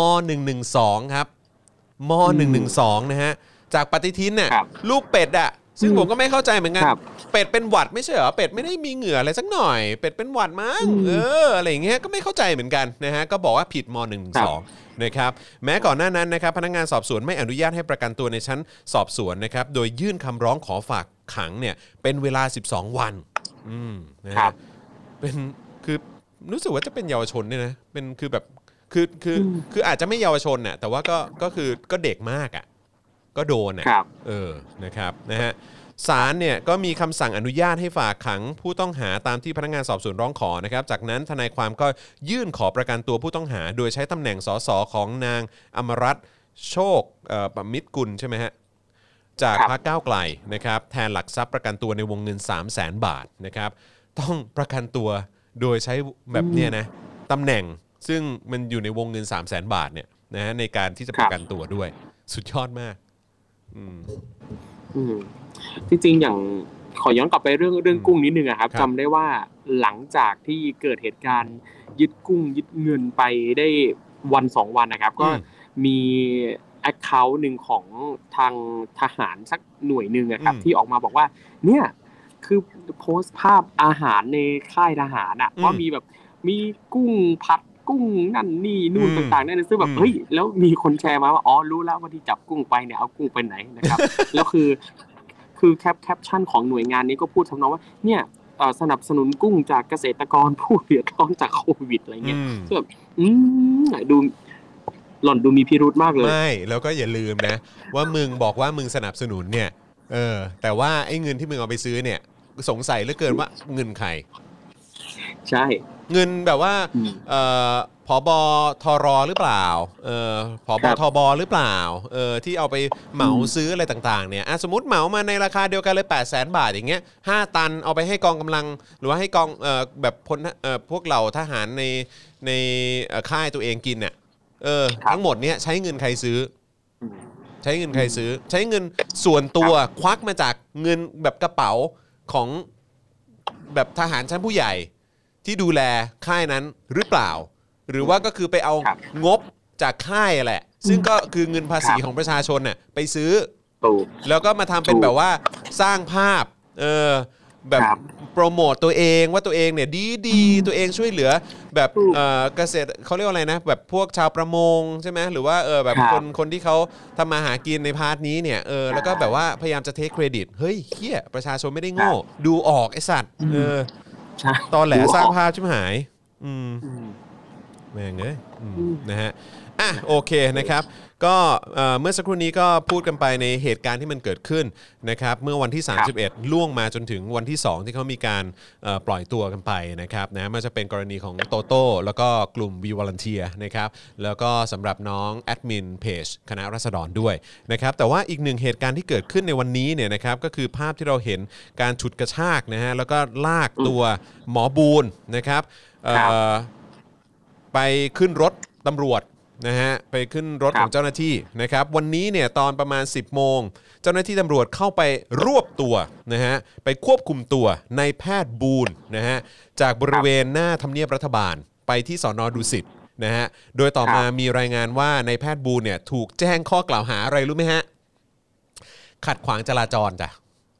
อืมขัดขวางกีดขวาง กีดขวางแล้วกันกีดขอขอขวางใช้คำให้ถูกต้องการจราจรกีดขวางการจราจรนะครับครับ หมอบูนนะครับพร้อมด้วยกลุ่มขอคืนไม่ได้ขอทานนะครับยังคงปักหลักนอนค้างคืนบริเวณถนนนครปฐมนะครับใกล้ทำเนียบรัฐบาลทำให้ทั้งนายกรัฐมนตรี แล้วก็พลเอกประวิทย์นะฮะรองนายกเนี่ยต้องเปลี่ยนเส้นทางในการเข้าปฏิบัติภารกิจ มาเข้าทางสะพานอรไทยใช่ไหมฮะแทนทางเข้าปกติที่สะพานชมัยมรุเชษฐ์ครับ ครับผมซึ่งต่อมานะครับเจ้าหน้าที่ตำรวจจากอ่าสถานีตำรวจนางเลิงนะครับก็ได้นำกำลังเข้ามาจับกลุ่มกลุ่มดังกล่าวอืมโดยได้รวบตัวนายสัตวแพทย์บูนอารยพลหรือว่าหมอบูนเนี่ยนะครับอืมซึ่งถูกตำรวจเข้าจับกลุ่มที่หน้าทำเนียบรัฐบาล หลังจากไปชูป้ายสวัสดีปีใหม่ 2564 ขอให้ลุงตู่มีความสุขนะจ๊ะเออออืมครับผมนะนั่นแหละครับ ก็ข้อเรียกร้องของกลุ่มเนี่ยนะครับกลุ่มขอคืนไม่ได้ขอทานเนี่ยนะครับที่เคลื่อนไหวครับก่อนหน้านี้เนี่ยคือการขอให้สำนักงานประกันสังคม แก้ไขกฎหมายที่เกี่ยวข้อง เพื่อให้ผู้สมทบเงินประกันสังคมเนี่ยสามารถเบิกเงินสะสมชราภาพ มาใช้ก่อนเกษียณ หลังจากที่ก่อนหน้านี้เนี่ยหมอบูนเขาบอกว่าเขาเดินทางไปยื่นข้อเรียกร้องตามสถานที่ต่างๆ มาแล้วหลายแห่ง ครั้งนี้ก็เลยขอส่งข้อเรียกร้องให้กับประยุทธ์โดยตรงละกัน เออนะครับครับแต่ว่าท้ายสุดก็ไม่เจอประยุทธ์นะฮะโดนฮิ้วขึ้นรถไปก่อคนรับเพราะว่าไปกีดขวางการจราจรนะฮะตำรวจนี่ก็ลากครับกันไปเป็นหมูเป็นหมาเลยนะครับอืมอืมครับผมตามสไตล์ตามสไตล์นะครับใช่ เอออะโอเค ใครเข้ามาแล้วเป็นยังไงบ้างครับนะฮะใครเข้ามาแล้วทักทายเข้ามาได้นะครับ มาคุยกันหน่อยดีกว่า Yes นะครับเห็นมีคนคุยกันในประเด็นของเรื่องแบงค์ใหม่ด้วยอะเดี๋ยวคุยกันเดี๋ยวคุยกันนะครับ แต่ว่าระหว่างนี้ใครที่อยากจะร่วมสนับสนุนนะครับ ให้เรามีกำลังในการผลิตรายการต่อไปนะครับ แล้วก็มีแรงในการแบบว่านะเออแบบว่า พ่นใส่รัฐบาลที่เหี้ยแบบนี้ไปทุกๆ วันจันทร์ถึงศุกร์แบบนี้เนี่ยนะครับก็สนับสนุนเข้ามาทางบัญชีกสิกรไทยนะครับ0698 975 539 นั่นเองนะครับหรือว่าสแกน QR code ที่อยู่ข้างใต้คางครูทอมได้เลยนะครับนะฮะนะฮะเอ้ามีคนมีคนคุยมาเรื่องเกี่ยวกับแบงค์ใหม่เออแบงค์ใหม่ครับเอ่ออาจารย์แบงค์เจอเอ่อเอ่อได้มาแล้วใช่ไหมได้แบงค์ร้อยมาได้แบงค์ร้อยมาครับแต่แบงค์อันใหญ่ยังไม่ได้ใช่ไหมไม่ได้ครับยังไม่ได้ครูทอม ได้ไหมยัง ยังไม่ได้เลยครัยับงไม่ได้เหมือนยักันไม่ใช่ไหมได้เลยมันอะยังไม่ถึงมือพวกเรานะยัฮะงคุไม่ณได้ผู้ชมเลยเออมันยังไม่ถึงมือพวกเรานะ เออไปไปเขาไปถึงมืออาจารย์แบงค์ได้ยังไงวะเขางงเลยบังเอิญบังเอิญบังเอิญอืมอืมอืมกดแล้วได้มาสองใบกดเราได้ด้วยครับนั่นแหละฮะก็คือมีคนเอ่อคุยกันเกี่ยวกับเรื่องของแบงค์แบงค์ใหม่ เยอะแยะมากมายเลยนะครับ แล้วก็มีคนเอาไม่ว่าจะเป็นเป็นภาพนิ่งมาหรือว่าเป็นคลิปก็มีเนาะ ที่แบบเหมือนเขาพยายามครับจะเอาเงินที่มันเป็นแบงค์ใหม่เนี่ยไม่ว่าจะเป็นแบงค์แบงค์ร้อยใหม่อืมแล้วก็แบงค์พันที่เป็นครับอันใหญ่ๆเนี่ยพยายามจะไปใช้จ่ายเนี่ย แล้วก็พวกร้านค้าอะไรต่างๆ ไม่รับนะ ไม่รับอืมไม่รับไม่รับก็คือแบบว่าเหมือนเขาไม่รับเหมือนเขารู้สึกว่ามันแบบมันไม่โอเค หรือว่าอะไรก็ไม่ไม่มั่นใจเหมือนกันอืม ไม่มั่นใจครับใช่ไหมใช่อืมนะฮะมีมีขมีนาดมีใครลองไปใช้บ้างแล้วบ้างฮะเออสามารถแชร์เข้ามาได้นะว่าครัมันได้หรือไม่ได้ ลองเล่าให้ฟังหน่อย ครับอืม เห็นธนาคารบางแห่งก็ติดป้ายว่าไม่รับเหมือนกันตู้ ATM บางตู้ก็ไม่รับเหมือนกันอือฮึแล้วก็รู้สึกว่าจะมีเขาเรียกว่าไงร้านสะดวกซื้อชื่อดังเออนะหรือว่าเฮ้ยซูเปอร์มาร์เก็ตเออแบบว่าแบเฮ้บยที่เป็นแบบเชนใหญ่ๆอะไรอย่างเงี้ยก็แบบว่าก็เห็นขึ้นป้ายด้วยเหมือนกันว่าไม่รับนะ เออครับเกิดอะไรขึ้นไม่นะรับนะไม่รับนะเออไม่รับนะ ก็รับมาก่อนก็ได้ม่รับระวังติคุนะเออ รับมาก่อนก็ได้แล้วก็ค่อยเอาไปถวายคืนใช่ อืมรวบรวบรวมไม่ไม่กี่ใบก็ร้อยล้านแล้วนี่คุณกีตาร์แมนบอกว่ากดทีละ900พอ กลัวมันออกมา เดี๋ยวคุณกดทีละเก้าร้อยก็คือจะได้แบงค์ร้อยแบงค์ร้อยมาอันนั้นสี่ใบทั้งหมดเลย ใช่มีคนบอกว่ามีคนบอกว่าตู้ ATM ยังไม่รับเลยนะฮะ อืมเอ่อคุณ I love King Kong บอกว่าอะไรนะฮะเอ่อโทษโทษเอ่ออาจารย์แบงค์ช่วยเลื่อนให้ผมนิดนึงอะหลังจากมีด็อกเตอร์ท่านหนึ่งออกมาโพสต์ว่าเอาไปฝากแล้วบางธนาคารไม่รับเออนะครับครับเอ่อคุณปลาทองบอกว่าธนาคารไม่รับประเด็นเนี่ยคือกรุงไทยด้วย ธนาคารกรุงไทยฮะอืมธนาคารกรุงไทยก็ไม่รับนะฮะเออลองฝากไทยพาณิชย์ดู เออ ว่าเป็นยังไง อาจจะโอเคก็ได้นะอืมใครไม่ครับ ลองไปออมสินดูครับ เออ ลองไปออมสินเหรอ ออมสินตกสเอออะไรอย่างเงี้ย ว่าไป why not เออมันเป็นรัฐวิสาหกิจใช่ไหมใช่เออใช่รัฐวิสาหกิจก็ใช่เออใช่ไหมเออช่วงแรกๆออกช่วงออกมาแรกๆเนี่ยใช้ได้ปกตินะครับ ถ้าเป็นแบงค์ร้อยเออนะครับแต่พอคนเริ่มเริ่มเอ่อตื่นตระหนกกันมากขึ้นเรื่อยๆ ก็เริ่มไม่รับกันแล้วอืมเป็นฟิลนั้นกันไปนะครับเออ มันเป็นนโยบายร้าบานหรือเปล่า ร้าบานร้าบานนะฮะว่าไม่ให้ใช้เงินสดหรือเปล่า คุณการันถามมาแล้วพิมพ์ออกมาทำไมปริ้นออกมาเข้ามาในระบบโคตรเยอะเลย โอ้โห สุดยอด คุณแองเจลบอกว่า เฮ้ย สนใจ I.O. หน่อย สมเพศมัน ไหนวะ เหรอ ผมผมยังไม่เห็น I.O. เลยผมนั่งเออดูอยู่ ผมเพิ่งเห็น ผมเพิ่งนะฮะเห็นไปคนเดียวนะ เออ มีมีหนึ่งคนใช่ไหมใช่เออ นะครับ นะฮะ เออ คุณสุพันนีบอกว่าที่เยอรมันเลือกธนบัตรเองได้นะคะอืมไม่เอาคุณสุพันนีอย่าเอาประเทศพัฒนาแล้วมาเปรียบเทียบกับเราได้ไหมไม่เอาไม่เอาแรงอะมันเหมือนเป็นการแบบว่ามันเหมือนเป็นการแบบว่ามาทำให้เรารู้สึกแบบเฮ้ยใช่สิได้อยู่เยอรมันนี่อืมชีวิตดีเหลือเกินอืมอะไรเออเมืองไทยสบายสุดแล้วอ๋อเมืองไทยสบายสุดใช่ไหมเออแต่บางคนก็อยากกลับเหลือเกินนะ ไทยสบายสุดก็กลับมาจ้าเออครับผมนะฮะคุณศิวะบอกว่านี่มันเป็นนโยบายลดค่าเงินหรือเปล่าครับ เป็นการด้อยค่าธนบัตรโอ้โหใจร้ายว่ะเออนะฮะคุณผู้ชมเรานี่เดือดเหมือนกันนะเนี่ยเออนะฮะห่างหายกันมาที่สุดห่างหายกันมาหลายวันในช่วงปีใหม่เนี่ยนะฮะคือผมว่าหลายคนน่าจะชาอัร์ดจพลัอั้งนเต็มที่เลย หลายคนน่าจะอัดอั้น เพราะว่า 31เนี่ยครับคือหลายคนคิดว่าเออพวกเราผ่อนคลายกันดีกว่าชิวๆกันดีกว่านะเออโอเค เรื่องที่แม่งเกิดมาในปี 63 หรือว่าปีเอ่อ20เนี่ยเออก็แบบเออช่างแม่งแม่งก็คือเดี๋ยวเราก็จะข้ามเข้าไปสู่ปีใหม่ละเออก็วันสุดท้ายแล้วอะเออใช่ไหมแต่กลายเป็นว่าแม่งเสือกมีประเด็น vivo มีประเด็นโตโต้ซึ่งวันนั้นนี่ผมก็แบบอ่า อื้อหือคืออยู่ที่โรงพยาบาลน่ะก็นอนอ่านข่าวแล้วก็แบบครับอีเฮ้ยแม่งทำไมต้องมามีเรื่องแบบนี้ แต่ว่า อีกอีกใจหนึ่งผมก็มีความรู้สึกว่าตำรวจเขาเล็งไว้แล้วอะตำรวจเขาเล็งไว้แล้ว ไม่งั้นไม่เตรียมมาสี่ครับกองร้อยหรอกใช่ไหมหรือว่ามีผู้มีอำนาจคนที่อยู่เบื้องบนไม่โอเคหรือเปล่า ที่ไปเหยียบย่ำเอ่อสนามหลวงอืมอืมหรือเปล่า ผมกำลังคิดว่าอย่างนั้นนะ ผมกำลังคิดว่าอย่างนั้นนะครับแล้วก็ต่อเนื่องมาอีกก็คือในวันสองวันที่ผ่านมา เราก็เจอหลากหลายkeyword นะฮะเด็ดๆ อย่างประชาชนนี่ถือว่าเป็นภาระใช่ไหมฮะมันเป็นภาระภาษีเออนะฮะซึ่งก็หลายคนก็รู้สึกว่าแบบเหี้ยแบบโหมึงพูดงี้ได้ไง แล้วก็หลายคนก็รู้สึกอัดอั้นมากเลยที่อยากจะพูดด้วยเหมือนกัน คุณผู้ชมรู้สึกไง คุณผู้ชมรู้สึกประเด็น มันมี keyword ไหนที่ทำให้แบบอื้อหือกูอยากจะลุกขึ้นมาถีบจอทีวีที่มีหน้าประยุทธ์หรือว่าหน้าหมอทวีสินอยู่เหลือเกิน เออในช่วยช่วยแชร์เข้ามาหน่อยฮะพูดนี่นี่นี่นี่พูดไปปรปรากฏว่าตอนนี้คนดูลุกลุกขึ้นมาถีบจอคอมที่ดูคุณ นี่นี่นี่ไปอันนี้อันนี้ไหนผมชอบอันไหนไหนไหน คุณทาคาฮาชินี่เออ บอกว่าปีเนี้ยไม่ใช่ 2021 นะ เออ แต่เป็น 2020 ภาค 2 V2 V2 V2 2020 V2 เออครับผม คุณผู้ชมมีประโยคไหนหรือว่าเหตุการณ์ไหน โดยเฉพาะใน2อสวันที่ผ่านมาที่มันออกมาจากปากของประยุทธ์อะนะฮะหรือว่าออกมาจากปากของหมอทวีสิน หรือว่าโคศกสบคอะไรก็ตาม ที่มันรู้สึกทำให้คุณเนี่ยรู้สึกแบบไอ้เฮียกูแม่งทนไม่ไหวแล้ว ทำไมชีวิตกูแม่งถึงเสงเครงบัดซบชิบหายต้องมาอยู่ภายใต้ การบริหารของไอ้รัฐบาลเฮียเนี่ยเออนะฮะไหนลองลองบอกมาหน่อยละกันนะครับนะฮะเออเขาจะเก็บไว้ขายยังเข้าไปอีกอ่าอะไรเนี่ยไม่มีค่ะ เวลาเห็นหน้ามันแล้วปิดทันทีเลยค่ะ คุณเอกบอกว่าไปเติมน้ำมันแล้วเอาแบงค์ที่ระลึกจ่าย ถ้าไม่รับก็อะไรนะ บอกเด็กปั๊มว่ากูมีแค่นี้จะเอาไหมเอโอ้อสงสารปั๊มอะโอ้ เออนะฮะคุณกำมลบอกว่าทุกคำพูดที่ออกมาจากปากมันนั่นแหละค่ะ อืมนะฮะคุณเดอะช็อคบอกว่าเงินกงเต็กยังมีประโยชน์กว่า อืมนะฮะเอ่อคุณเรย์บอกว่าเขาบีบให้ประชาชนใช้จ่ายออนไลน์หรือเปล่าคะ คือถ้าเป็นคือผมคิดว่าเขาไม่น่าคิดลึกขนาดนั้นนะครับ คือถ้าเกิดว่าจะจะปริ้นเงินออกมาในระบบตั้ง 20 20 ล้านใช่ไหม20 20 ล้านฉบับอะทั้งหมดรวม 30 ล้าน รวมแล้ว 30 ล้านฉบับเนี่ยคือแบบว่าผมว่าคงไม่ใช่อะ คงไม่ใช่อะนะฮะเอ่อ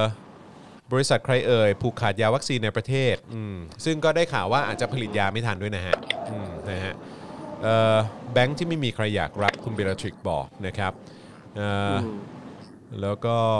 หลายคนก็เริ่มกลับมาตั้งคำถามในเรื่องประเด็นของวัคซีนแล้วนะครับ รู้สึกว่าจะมีการสั่งซื้อวัคซีนเพิ่มอีก 2 ล้านโดสนี่ใช่ไหมแต่ว่ารู้สึกว่าจะสั่งซื้อจากจีนนะอืมนะครับซึ่งก็ครับโอเคไหมเออเราก็ไม่รู้เหมือนกัน นะครับคำว่าประชาชนขอขอขึ้นขอขึ้นข้างบนอีกนิดคำว่าประชาชนเป็นภาระภาษีครับ คุณหนุ่มน้อยบอกนะครับคุณเทาเทาบินหรือเปล่าบอกว่าเพลงปฏิรูปโดนเข้าแล้วครับพี่ทำไมเหรอโดนอะไรเหรอฮะมีใครทราบบ้างช่วยอัปเดตหน่อยนะครับไปแลกเงินดอลลาร์ที่ซูเปอร์ริชเนี่ยเขาก็ไม่รับแบงค์ใหม่นะครับผมนะฮะ บอกคนจ่ายภาษีว่าเป็นภาระภาษีร่วมกันเอ่อรวมตัวกันไม่จ่ายเงินภาษีดีไหมอืมนะครับแบงค์เป็ดซื้อลูกชิ้นได้แบงค์ใหม่ที่ไหนก็ไม่เอา เออครับผมนะฮะคลิปเสียงใหม่มาแล้ว ที่นักเรียนเลวเฮ้ยมีคลิปเสียงใหม่เหรออะมีคลิปเสียงใหม่ด้วยโมยังไม่ได้ตามเหรอโมเฮ้ยยังไหนยังผมไขอเสิร์ชหน่อย bad student ขอดูใช่ไหมสิ bad นัก bad เรียนเลวนี่มันแน่จริงสุดยอดเลยว่ะ bad student อะนี่มาละ เดี๋ยวเดี๋ยวเดี๋ยวไม่แน่เราอาจจะ เอ้ย เฮ้ย คลิปเสียงหลุด EP 2 ให้ประยุทธ์ลาออกวันนี้ เลือกตั้งใหม่จะได้คะแนนมากกว่าเดิมอีก อืมๆนี่เราสามารถดูดออกมาออนได้ป่าวะ ดูดได้ปะยี่สิบกว่าวิกเอรุอบเดี๋ยวเดี๋ยวฝากฝากอาจารย์แบงค์หน่อยละกันลองดูก่อน นะครับ ลองดูก่อนละกันเนาะนะครับ อะ งั้นระหว่างนี้ก่อนที่เราจะไปฟังเสียงของนัทพลนะฮะ ต่อให้สวงดเอออ้าวอ๋อได้เอ้ยได้ได้ได้ในในเดี๋ยวในเดี๋ยวเขาลองฟังหน่อยอืมเปิดเปิดเสียงเดียวเนาะขอบคุณนะครับ ไม่รู้ครูทอมจะได้ยินหรือเปล่านะ แต่ว่าแต่ว่าเอ่อเดี๋ยวเดี๋ยวเดี๋ยวขอเปิดให้คุณผู้ชมฟังหน่อยละกัน สั้ให้นๆนายนะกพุ่งตรงนะ ซึ่งผมไม่คิดว่านายกจะทำให้นายกลาออกวันนี้นะครับ แล้วเลือกใหม่นะเขาได้คะแนนมากกว่าเดิมอีกแต่ว่ามันไม่ใช่คำตอบ เพราะมันเหมือนการท้าทายกัน มันเหมือนอ๋อมึงมายั่วกูนั่น แต่ในหลักความจริงในระบบของรัฐสภามันเป็นอย่างนั้นครับ ต่อให้สวงดออกเสียงจำนวนหนึ่งเขาก็ชนะ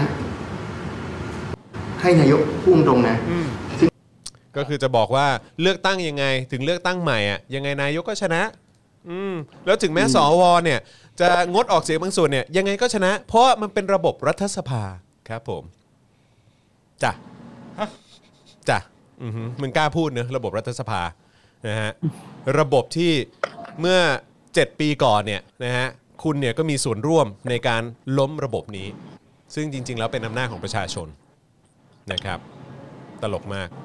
ใช่ไหมคุณลินนี่ ตลก อื้อหือตลกอื้อหือ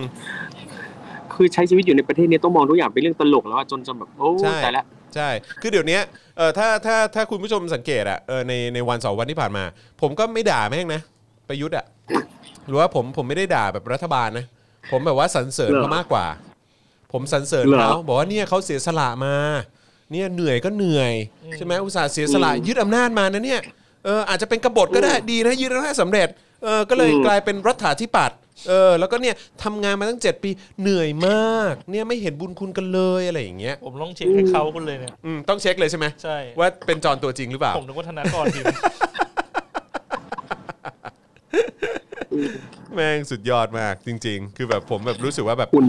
แบบคือเลิกด่าแม่งเถอะ ประชดประชันแบบนี้ดีกว่าเผื่อเป็นการลากให้สลิมเนี่ยมาแบบว่ามาดูว่าเฮ้ยจอห์นวินยูชมรัฐบาลเออแต่ว่าไอ้แต่ละสิ่งที่เราพูดเนี่ยเออก็คือเป็นการแบบเสียดสีประชดประชันแม่งเลยเออแบบนั้นแม่งอืมแม่งน่าจะ work กว่า อืม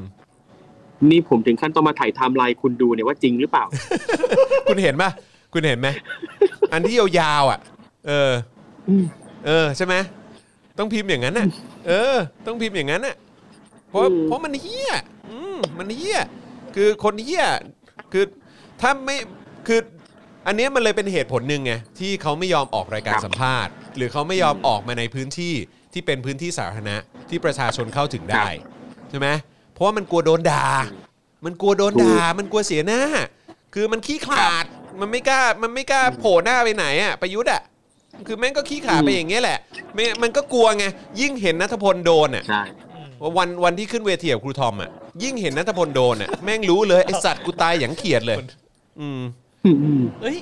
หรือว่าเราลองเชิญคุณนัทพลมาไหมในในรายการเหรอใช่ในไหนอ๋อ เขาก็แบบ ก็กล้าเหลือเกินกล้าเออขึ้นเวทีได้ดีเบตเดี๋ยวลองเชิญก็ได้เดี๋ยวลองเชิญก็ได้ดูซิว่าจะกล้ามาจะมาเลย เออจะมาไหมเออเออนะครับ แล้วแล้ววันนั้นให้คุณไม่มาหรอก คุย เออ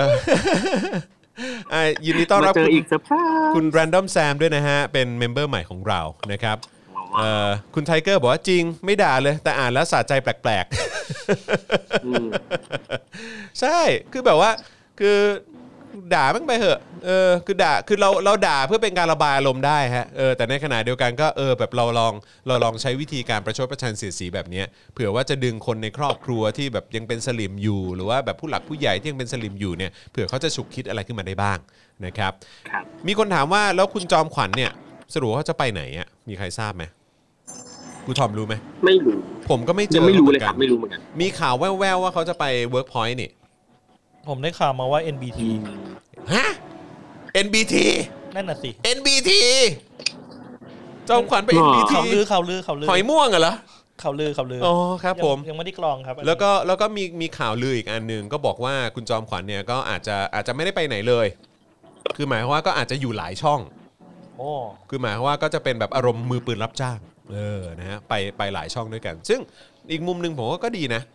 คือกลายเป็นว่าเออเขาก็ไปได้เขาเขาก็ไปได้ทุกที่อะคือหมายความว่าก็อาจจะมีรายการอยู่ที่ Workpoint ด้วย อาจจะมีรายการอยู่ที่อะไรเดีย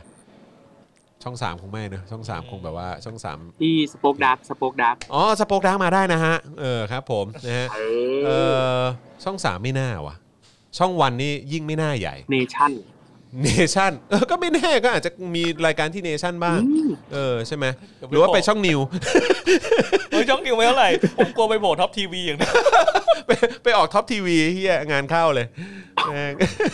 ปรากฏเจอใน ASTV นี่แหละครับ เออ ASTV นี่อื้อหือเฮ้ยไม่มีแล้ว เดี๋ยวนี้มันเป็น News One News One นี่ผมก็เป็น News แฟนคลับ One เขาเหมือนกัน ใช่คุณคุณ I Love King Kong น่าน่าจะเป็นฟรีแลนซ์นะ ตามความเข้าใจของผมนะ เออ นะฮะ มีความเป็นไปได้ แต่ว่าคือยินดีนะฮะ ถ้าเกิดว่าอยากจะมา Spoke Dark TV มา Daily Topics หรือว่า The Topics มาเลย มีคนบอกว่าไป Voice เหรอ จริงเหรอ จริงเหรอ เออ แต่ผมว่า แต่ผมว่าเขาเขาน่าจะเขาน่าจะไปหลายที่มากกว่านะ ซึ่งซึ่งครับซึ่งมันก็ดีนะ เพราะว่ามันเป็นการขยายแบบเครือข่ายของจอมขวัญนะ แล้วก็เอ่อขยายฐานแฟนรายการของคุณจอมขวัญด้วย ซึ่งผมว่ารู้สึกว่าเออ มันก็น่าจะเป็นเป็นไอเดียที่ดีด้วยเหมือนกัน นะครับคุณสุริเฮ้ยขออ่านคุณสุริดีนี่หน่อยนะฮะที่ที่เป็น member ของเรา ล่าสุดพ่อจะเลิกเป็นสลิ่มแล้วจ้า เพราะสั่งปิดนู่นนั่นนี่นางหมดเออนางหมดทางหากิน ส่วนแม่เลิกดูเนชั่นมาดู Voice แล้วบุญหัว ปรบมือให้กับคุณสุริดีหน่อยครับ ยินดีด้วยฮะยินดีด้วยนะฮะยินดีด้วยฮะ การที่แบบ นะบุพการีเรานะฮะเลิกเป็นสลิมได้นี่ถือว่าเป็นบุญอันยิ่งใหญ่จริงๆเลยนะครับอื้อหือชาติที่แล้วทำบุญอะไรมาเนี่ยคุณสุริเออสุดยอดเออนะครับ เอ่อคุณ Random Sam บอกว่าพี่แอมพูดบิตคอยก่อนปีใหม่ตอนนี้มีตังค์ใช้เพราะพ่อหมอขอบคุณมากครับ โอนให้แล้วนะ 555.55 บาท โอ้โห ขอบคุณมากครับ คุณ Random Sam อืมนะฮะก็เอ่อเส้นทางบิตคอยก็น่าสนใจเหมือนกันนะครับ เพราะว่าคือไม่ใช่แค่พ่อหมอพูดอย่างเดียวนะ เมื่อตอนปลายปีเนี่ยรู้สึกว่าจะเป็นช่วงประมาณกลางเดือนธันวามั้งเอ่ออีลอนมัสฮะเอ่อโพสต์ในครับ Twitter บอกว่าบิตคอยคือทางเลือกของเขา สำหรับอนาคตเลยแหละ ซึ่งก็น่าสนใจนะครับ เพราะว่าก็มีมีญาติเอ่อมีมีคนรู้จักที่เป็นเอ่อรุ่นพี่ผมเนี่ยที่อยู่ที่สหรัฐอเมริกา เขาถือบิตคอยอยู่อะคือซื้อมาประมาณ 5-6 ปีแล้วมั้งแล้วก็แล้วก็ซื้อแล้วก็ทิ้งไว้อะทุกวันนี้เนี่ยอืมหนึ่งเหรียญเนี่ยของเขาอะบิตคอยหนึ่งเหรียญของเขาอะมูลค่า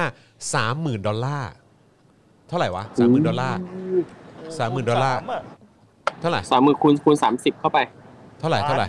ช่วยช่วยช่วยช่วยบวกหน่อยช่วยบวกหน่อยล้านหนึ่งไหมสามหมื่นละเออถึงไหมล้านหนึ่งไหมเก้าแสนประมาณ9 0 0 0 0นเนอะประมาณ9 0 0 0 0นเก้าแสนนะฮะเก้าแสนนี่เก้าผมเพิ่งซื้อมาเลยบิตคอยหนึ่งสุดเฮ้ยเพิ่งซื้อเมื่อกี้เลยจะเป็นเมาหรือเปล่าจะเป็นเมาปะไม่เพิ่งซื้อเลยแต่ขอพีคศึกษาหน่อย แต่พีคกว่า ครูทอมจานแบงค์ครับครับพีคกว่าอะไรรู้ป่ะเขาหนึ่งอะไรฮะเหรียญเท่ากับ30,000 ดอลลาร์ใช่ไหมฮะครับ เขามีอยู่ประมาณ 80-90 เหรียญอะโอ้โอเค โอเค ฝากเลขบัญชีไว้ได้ไหมฮะแบบยินดีสักหน่ด้อวยยยินดีด้วยสักเซนหนึ่งก็ได้มากเซๆนหนึ่งแล้วก็อยากจะบอกว่าแบ่งมาสักเหรียญหนึ่งให้กับ Daily Topic ก็ได้นะ ครับ เออนึกภาพแบบเหมือน NPR ไงเออ NPR ของแบบอเมริกา อยู่ดีๆ ก็มีเศรษฐีหนึ่งทิ้งมรดกไว้ให้ NPR ใช่ไหมเออให้เขาแบบว่ามีเงินครับไว้ผลิตรายการผลิตสื่อความรู้ให้กับประชาชนอะไรอย่างเงี้ยเอออันนี้ก็แบ่งมาให้สักเหรียญสองเหรียญก็ได้นะฮะ จะเป็นเอ่อพระคุณอย่างยิ่ง มีคนบอกว่าเพิ่งทุบไปตะกี้อืมตอนนี้เหลือ8ปดแสนเนะครับ มีคนบอกว่ามีมีคือคือรู้สึกว่ามันจะมีหลายสกุลนะ ใช่ไหมโอ้ในพวกในบิตคอยผมถ้าไม่ไถ้าเกิดตมถ้าเกิดผมจำไม่ผิดคือมันจะมีมันจะมีหลายสกุลเนี่ยแล้วก็มีมีบางอันมีมีบางเหรียญนี่ก็มูลค่าแบบล้านอัพแล้วนะ อืมล้านอัพแล้วอืมนะครับก็ถือว่าสุดยอดมากนะครับคุณอัธพลบอกว่าบิตคอย9 0 0 0 0กว่าแล้วนะครับนะฮะจ้ะคุณอารวันบอกว่าลงแรงมากวันนี้เออนะครับผมนะแต่ว่าก็ถ้าใครแบบถือไว้ยาวๆอะแบบซื้อมาตอนแบบราคาแบบเขาเรียกว่าอะไรแบบถูกๆอะ เออครับ ผมว่าก็ก็ถ้าเกิดว่าเป็นการลงทุนระยะยาวมันก็มีโอกาสขึ้นนะอืมนะครับ คุณเข็มคาลิฟานะครับเป็น new member ของเราสวัสดีนะครับ แล้วก็ยินดีต้อนรับเข้าสู่ครอบครัว Daily Topics ด้วยนะครับนะฮะมีคนบอกว่าเออคุณบ๊อบบี้ทูมอร์โรเอาขึ้นได้ปะเอาขึ้นได้ปะจะดีเหรอ เฮ้ย เอาขึ้นได้ไม่เป็นไรหรอกเอาเหรอเออเอาเหรอโอเคโอเคเพราะว่าเอออะปุ๊บอะเอาลงเอาลงเอาลงเอาลงเอาลง กลัวแล้ว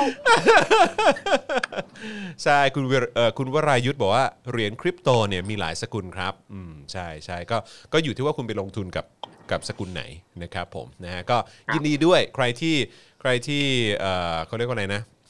ใครที่ได้กำไรนะฮะจากการลงทุนไปก็ยินดีด้วยจริง ๆ นะครับ ตอนนี้มีเงินนะฮะไว้อยู่กับ ตัวเนี่ยถือว่าเป็นเรื่องที่ดีมากๆ ลงทุนไว้ แล้วก็ไม่เจ๊งเนี่ยถือว่าเป็นเรื่องที่ดีมากๆนะครับ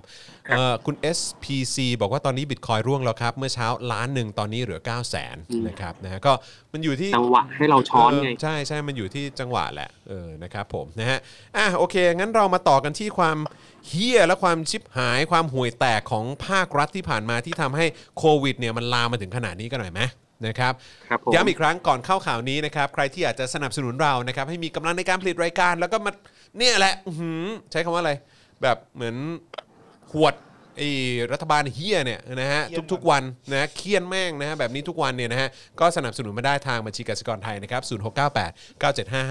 539หรือสแกน QR code ก็ได้นะครับหรือว่าจะเอ่อสนับสนุนเอ่อผ่านทาง Membership นะฮะที่เมื่อสักครู่นี้มีคนสมัครเข้ามาเยอะเลยนะครับที่ YouTube ได้ด้วยเหมือนกันนะครับกดปุ่มจอยหรือว่าสมัครได้เลยนะครับถ้าทาง Facebook ก็กดปุ่ม Become a supporter นะครับนะฮะอะ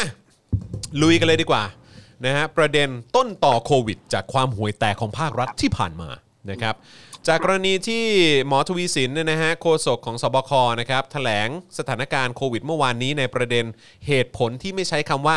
ล็อกดาวน์นะครับและมาตรการชดเชยนะครับว่า เพราะเมื่อไหร่ที่สบคต้องประกาศว่าล็อกดาวน์เนี่ยนะครับนั่นหมายถึงว่าคำสั่งนี้จะกระทบต่อปัญหาเศรษฐกิจและรายได้ของทุกท่าน ต้องมีการเยียวยา ซึ่งเป็นภาระของภาษีเงินทั้งประเทศครับ ถภาระภาระนะครับภาระซึ่งพอเป็นแบบนี้นะครับทำให้เกิดการตั้งคำถามครับว่าที่ผ่านมาตั้งแต่มีการระบาดของโควิด -19 ในรอบแรกนะครับ ที่เกิดขึ้นตั้งแต่ช่วงต้นปีที่แล้วเนี่ยนะครับอืมสู่การระบาดใหม่ในรอบนี้เนี่ยก็เป็นเพราะความหละหลวมของรัฐบาลพลเอกประยุทธ์จันทร์โอชาหรือเปล่านะครับอืมที่มักจะกำชับว่าให้ประชาชนเนี่ยช่วยกันป้องกันกาดอย่าตก นะครับ แต่ผู้ติดเชื้อส่วนใหญ่ที่นำเชื้อเข้าประเทศเนี่ยกลับเกิดขึ้นเพราะรัฐบาลเสียเอง ใช่นะฮะซึ่งถ้าย้อนกลับไปครับคุณผู้ชมนะฮะช่วงต้นเดือนมีนานะ63เนี่ยที่โควิด -19 ระบาดใหม่ๆเนี่ยนะครับประเทศไทยช่วงแรกๆเนี่ยมีจุดที่แพร่กระจายเชื้อ มาจากการแข่งขันชกมวย ที่สนามมวยลุมพินีจำได้ไหมสนามมวยอะสนามมวยอะเออสนามมวยลุมพินีหลังบ้านผมเนี่ยเออนะฮะครับ จัดขึ้นในวันที่ 6 มีนา มีคนเข้าชมการชกมวยรายหนึ่งเนี่ยเขารับเชื้อจากคนในครอบครัวที่เดินทางกลับมาจากประเทศอิตาลี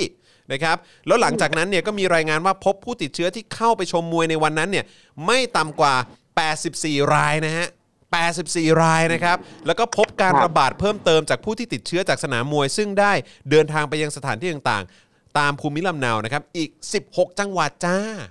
โอ้โหเยอะมากนะครับครับผมขณะที่การกีฬาแห่งประเทศไทยนะครับ ก็ได้เปิดเผยว่าได้ทำหนังสือขอความร่วมมือเลื่อนการแข่งขันออกไปแล้ว แต่กลับไม่ได้รับการตอบสนองนะครับ โดยสนามมวยลุมพินีในขณะนั้นเนี่ยอยู่ภายใต้การดูแลของกรมสวัสดิการทหารบกครับของกองทัพบกนั่นเอง โดยมีพลเอกอภิรัตคงสมพงศ์เป็นผู้บัญชาการทหารบก เป็นประธานอำนวยการสนามมวยอืมนั่นแหละครับผมนะฮะก็เอ่อหนุ่มเจ้าน้ำตาของเรานะครับนะฮะ เออครับนะฮะโอ้บทสรุปของเรื่องนี้คืออะไร ผมเคยรายงานไปแล้วครับนะฮะก็คือมีการอืมตั้งคณะกรรมการขึ้นมาตรวจสอบนะฮะพบว่ามีความบกพร่องนะฮะในการที่ไม่สามารถควบคุมโรคได้ ก็เลยทำให้เกิดความเสียหายพลเอกอภิรัตคงสมพงศ์นะครับ ผู้บัญชาการทหารบกในขณะนั้นเนี่ยนะครับแล้วก็ในฐานะเป็นประธานอำนวยการสนามมวยเนี่ยก็เลยสั่งปลดกรรมการสนามมวยลุมพินีทั้งหมดเลย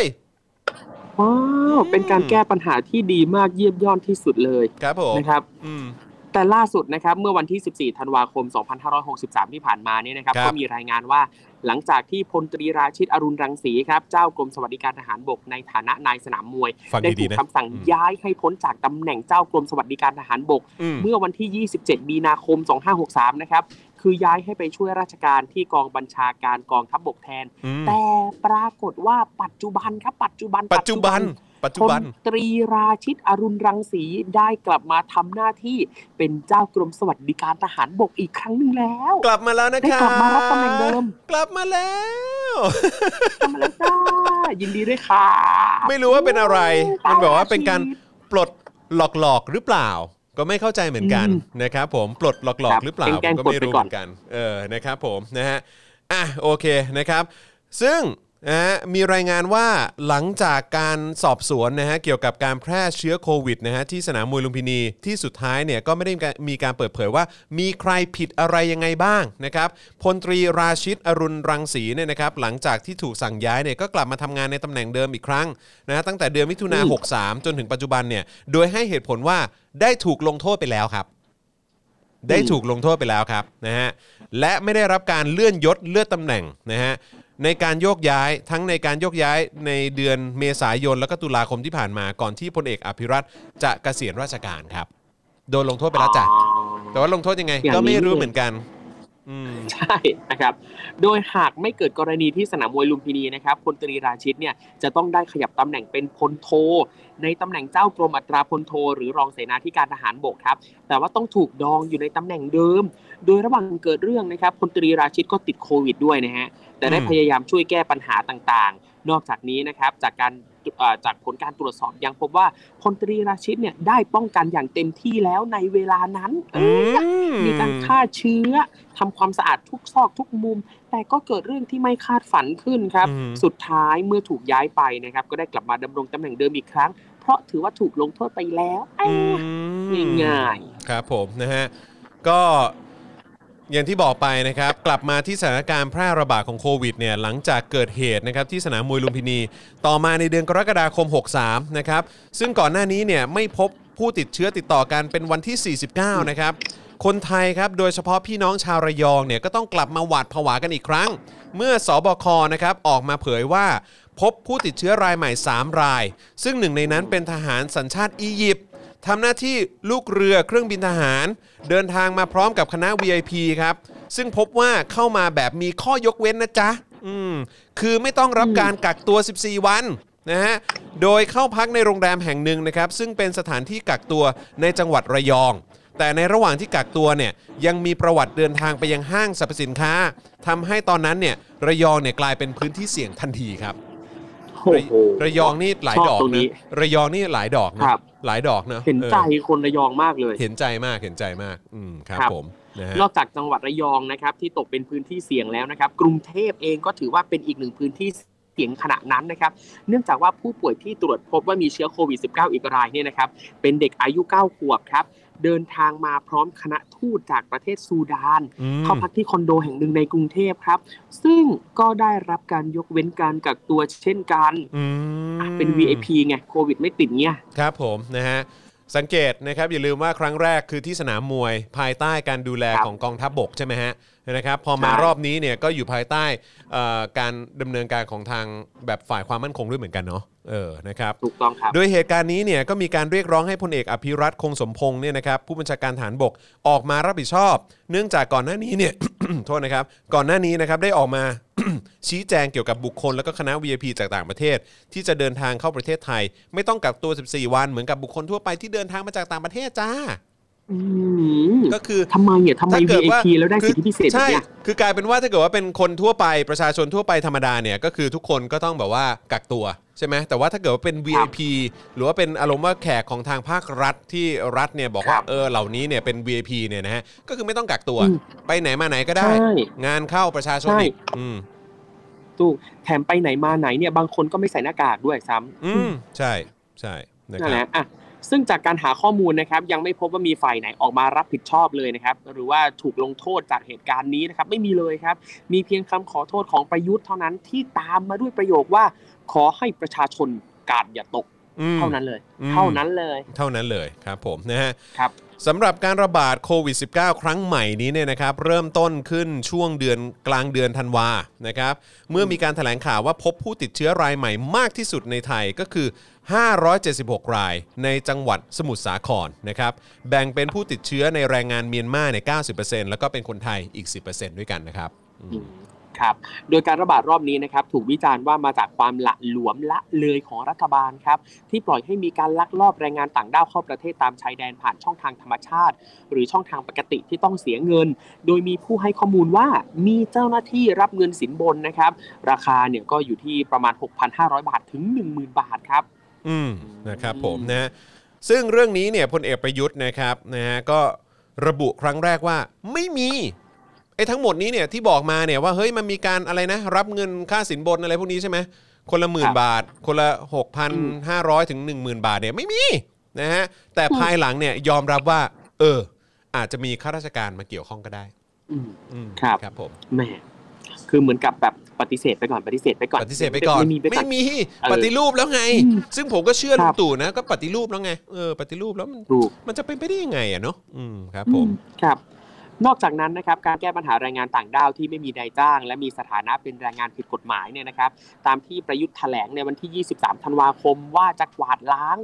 อ้าวพอประยุทธ์แถลงว่าจะกวาดล้างนะฮะอืมทำให้แรงงานผิดกฎหมายถูกลอยแพเกิดกรณีทิ้งแรงงานในพื้นที่อำเภอบางพลีจังหวัดสมุทรปราการนะครับอืมกลายเป็น super spreader เกิดขึ้นเจ็ดซึ่งเดนั่นก็มาจากคำแถลงของประยุทธ์ไงคือแบบไอ้เหี้ยคือมึงไม่ได้ช่วยเลยนะ ไม่ได้ช่วยเลยนะ ครับคือมึงพูดออกมาก็แบบไม่ได้ช่วยเลยอะบอกจะปราบปรามเอาให้เฮี้ยนเลยนะแทนที่ที่ผ่านมาเนี่ยมึงจะดูแลให้มันเรียบร้อยไม่มีปัญหาแบบนี้เกิดขึ้น แล้วมึงก็มาตอบแบบสวยๆอีกบอกว่า ไม่มีเป็นไปไม่ได้ ไม่มีอะเออมันจะมีได้ไง แล้วพอตอนหลังยอมรับ แล้วก็เลยประกาศกล้าวตามสไตล์ทหารไงจะต้องแบบว่าเหมือนแบบอืมเดี๋ยวจะจัดการให้สิ้นซากอะไรอย่างเงี้ยก็กลายเป็นว่าเนี่ยไอ้พวกนี้ก็เลย เอ่อเอาแรงงานที่เข้ามาแบบผิดกฎหมาย หรือว่าถูกกฎหมายหรืออะไรก็ตามเนี่ยก็เอาไปลอยแพกันหมดเลยนะครับผมถูกนะฮะล่าสุดนะครับพบว่ามีผู้ติดเชื้อโควิดในจังหวัดระยองเพิ่มขึ้นเป็นจำนวนมากนะครับ หลังเอ่อหลังการตรวจสอบเนี่ยเพราะว่ามีการเชื่อเชื่อมโยงนะครับกับบ่อนการพนันจ้ะนะฮะที่ลักลอบอืมเปิดอย่างผิดกฎหมาย ซึ่งก็เป็นไปได้ยังไงนะฮะเพราะว่ายุคของลุงตู่เนี่ยมันมาแบบว่ามันมีแต่ความโปร่งใสไม่ใช่เหรอ แบบว่าใช่สิ่งผิดกฎหมายโปร่งใสมันทุกอย่างสิ่งผิดกฎหมายมันหายไปหมดแล้วอืมไม่ใช่เหรอเออผมก็งงมากเลยไม่มีนะครับนะฮะครับก็เขาบอกว่าเนี่ยพอดีมันเป็นมันเป็นบ่อนการพนันที่ลักลอบเปิดอย่างผิดกฎหมาย แล้วก็เบื้องต้นเนี่ยพบว่ามีผู้ติดเชื้ออย่างน้อย 85 รายนะครับแต่ตำรวจใหญ่ในจังหวัดแล้วก็ภาค2เนี่ยกลับออกมาแถลงว่าในพื้นที่ในพื้นที่นั้นเนี่ยไม่มีบ่อนนะจำได้ไหมที่เขาบอกว่าครับไม่มีบ่อนไม่มีเลยไม่มีบ่อนอืมมันมีแค่การลักลอบเล่นการพนันเท่านั้น นะฮะทั้งที่ผู้ป่วยที่ติดโควิดนะที่เสียชีวิตรายหนึ่งเนี่ยได้รับการยืนยันนะครับ ว่าเป็นพนักงานรับรถของบ่อนที่ระยองอืมอืมคนที่ครับตายเป็นคนรับรถ อืมครับผมครับ โดยเมื่อวานนี้นะครับก็มีการแชร์ภาพที่พี่น้องชาวระยองนะครับลุยจัดการอุปกรณ์เล่นการพนัน หลังเจ้าหน้าที่ไม่จัดการครับอืมโดยเจ้าของบ่อนเนี่ยนะครับก็ได้ปิดบ่อนแต่ไม่ยอมยกเลิกนะครับอืมคนระยองเนี่ยก็เลยช่วยกันเก็บอุปกรณ์เล่นการพนันไปโยนทิ้งให้ซะเอง พร้อมประกาศว่าระยองต้องไม่มีบ่อนอืมนี่ส่วนเจ้าหน้าที่ยังไงฮะแน่นอนแน่นอนแน่นอนเจ้าหน้าที่ระบุว่ายังไม่ทราบเรื่องนี้ ขอเวลาตรวจสอบข้อมูลก่อน ครับค่ะ คุณผู้ชมมีอะไรจะบอก ทางเจ้าหน้าที่ตำรวจบ้างฮะ ที่เขาบอกว่าเจ้าหน้าที่ระบุว่ายังไม่ทราบเรื่องนี้นะ ขอเวลาในการตรวจสอบข้อมูลก่อนละกัน อืมอืมครับผครัมบ นะฮะอะนอกจากระยองแล้วนะครับในเวลาไล่เลี่ยกันนะครับ พบว่ามีผู้ติดครับเชื้อในอำเภอศรีราชา จังหวัดชลบุรีนะครับ วันเดียวเนี่ยสูงถึง 50 ราย ซึ่งก็เชื่อมโยงกับบ่อนการพนันในพื้นที่นะครับที่มากถึง 42 รายด้วยกัน คือ 42 รายจาก 50 รายเนี่ยคือเกี่ยวข้องกับบ่อนการพนันในพื้นที่อะนะครับ ใช่โอ้โหคุณ แล้วอันที่บอกว่าเกี่ยวข้องกับบ่อนการพนันนะผมเข้าไปดูในไทม์ไลน์ของหลายคนอะคือบางคนเนี่ยก็คือพอพูดถึงบ่อนนะเขาเขาไม่ได้บอกว่าตัวเองเนี่ยไปใช้บริการบ่อนนะไม่ได้บอกว่าไปเล่นนะอืมแต่บอกว่าไปดูไปดูเพื่อนเล่น ไปดูเพื่อนเล่น ไปดูเพื่อนไปเล่นดูเพื่อนไปดูไปดูเพื่อนเพื่อนเล่นพนันในบ่อน คืออารมไม่ณ์ได้ว่าบอกว่าตัวเองเล่นนะแต่ไปดูไปลุ้นไปลุ้นเออ ใช่ไปลุ้นไปลุ้นแทแล้วนบางคนแบบตามทออะไรคือแบบไปแบบสองสามวันเลยนะเออเออเอาไปดูเพื่อนเป็นห่วงเพื่อนงี้เอมก็โอเคนั่นแหละครับอแล้วแต่แล้วแต่โอ้อืมด้านพลเอกประยุทธ์นะครับก็ได้ขอความร่วมมือประชาชนครับว่าถ้าใครพบเบาะแสหรือว่าข้อมูลเกี่ยวกับบ่อนการพนันนะครับให้ส่งตรงมาที่ตัวเองได้เลยโอ้ไอ้นี่เห็นเขาบอกว่ารพร้มรับเรื่องโดยตรงว่ะเห็นเห็นเห็นเขาบอกว่าให้ให้ส่งจดหมายไป เออลุงตู่บอกว่าส่งไปเออโดยตรงเลยถ้าถ้าเกิดว่ามีเดี๋ยวเบาะตรวจแสสอบให้เองเออเขาบอกว่าครับเออถ้าเกิดมีเบาะแสเกี่ยวกับการพนันหรืออะไรแบบเนี้ยบ่อนอะไรต่างๆเนี่ยอืมให้ส่งจดหมายไปที่ทำเนียบ แล้วก็ใช่ไปบอกลุงตู่เลยอืมเดี๋ยวลุงตู่จะจัดการนะครับ ส่งจดหมายครันะบส่งเออจดหมายนะอืมใช่ครับแล้วผมแล้วย้ำนะว่า อย่าไปพูดผ่านสื่อและเสนอข่าวโดยไม่มีข้อมูลจะทำให้เกิดความตื่นตระหนกกันไปเอง แบบเนี้ยไม่ไม่ควรทำนะเออแล้วก็มีคนมาโต้ว่าเออโอ้ยแค่พลเอกประยุทธ์เซิร์ช Google Map นะครับว่าครับบ่อนระยองก็เจอแล้วปะใช่ ไม่แล้วคืออันนี้คือ mindset เข้าใจปะนี่คือ mindset ของอืมเผด็จการ นี่คือ mindset ของเผด็จการ แล้วก็ mindset ของคนที่ไม่เข้าใจ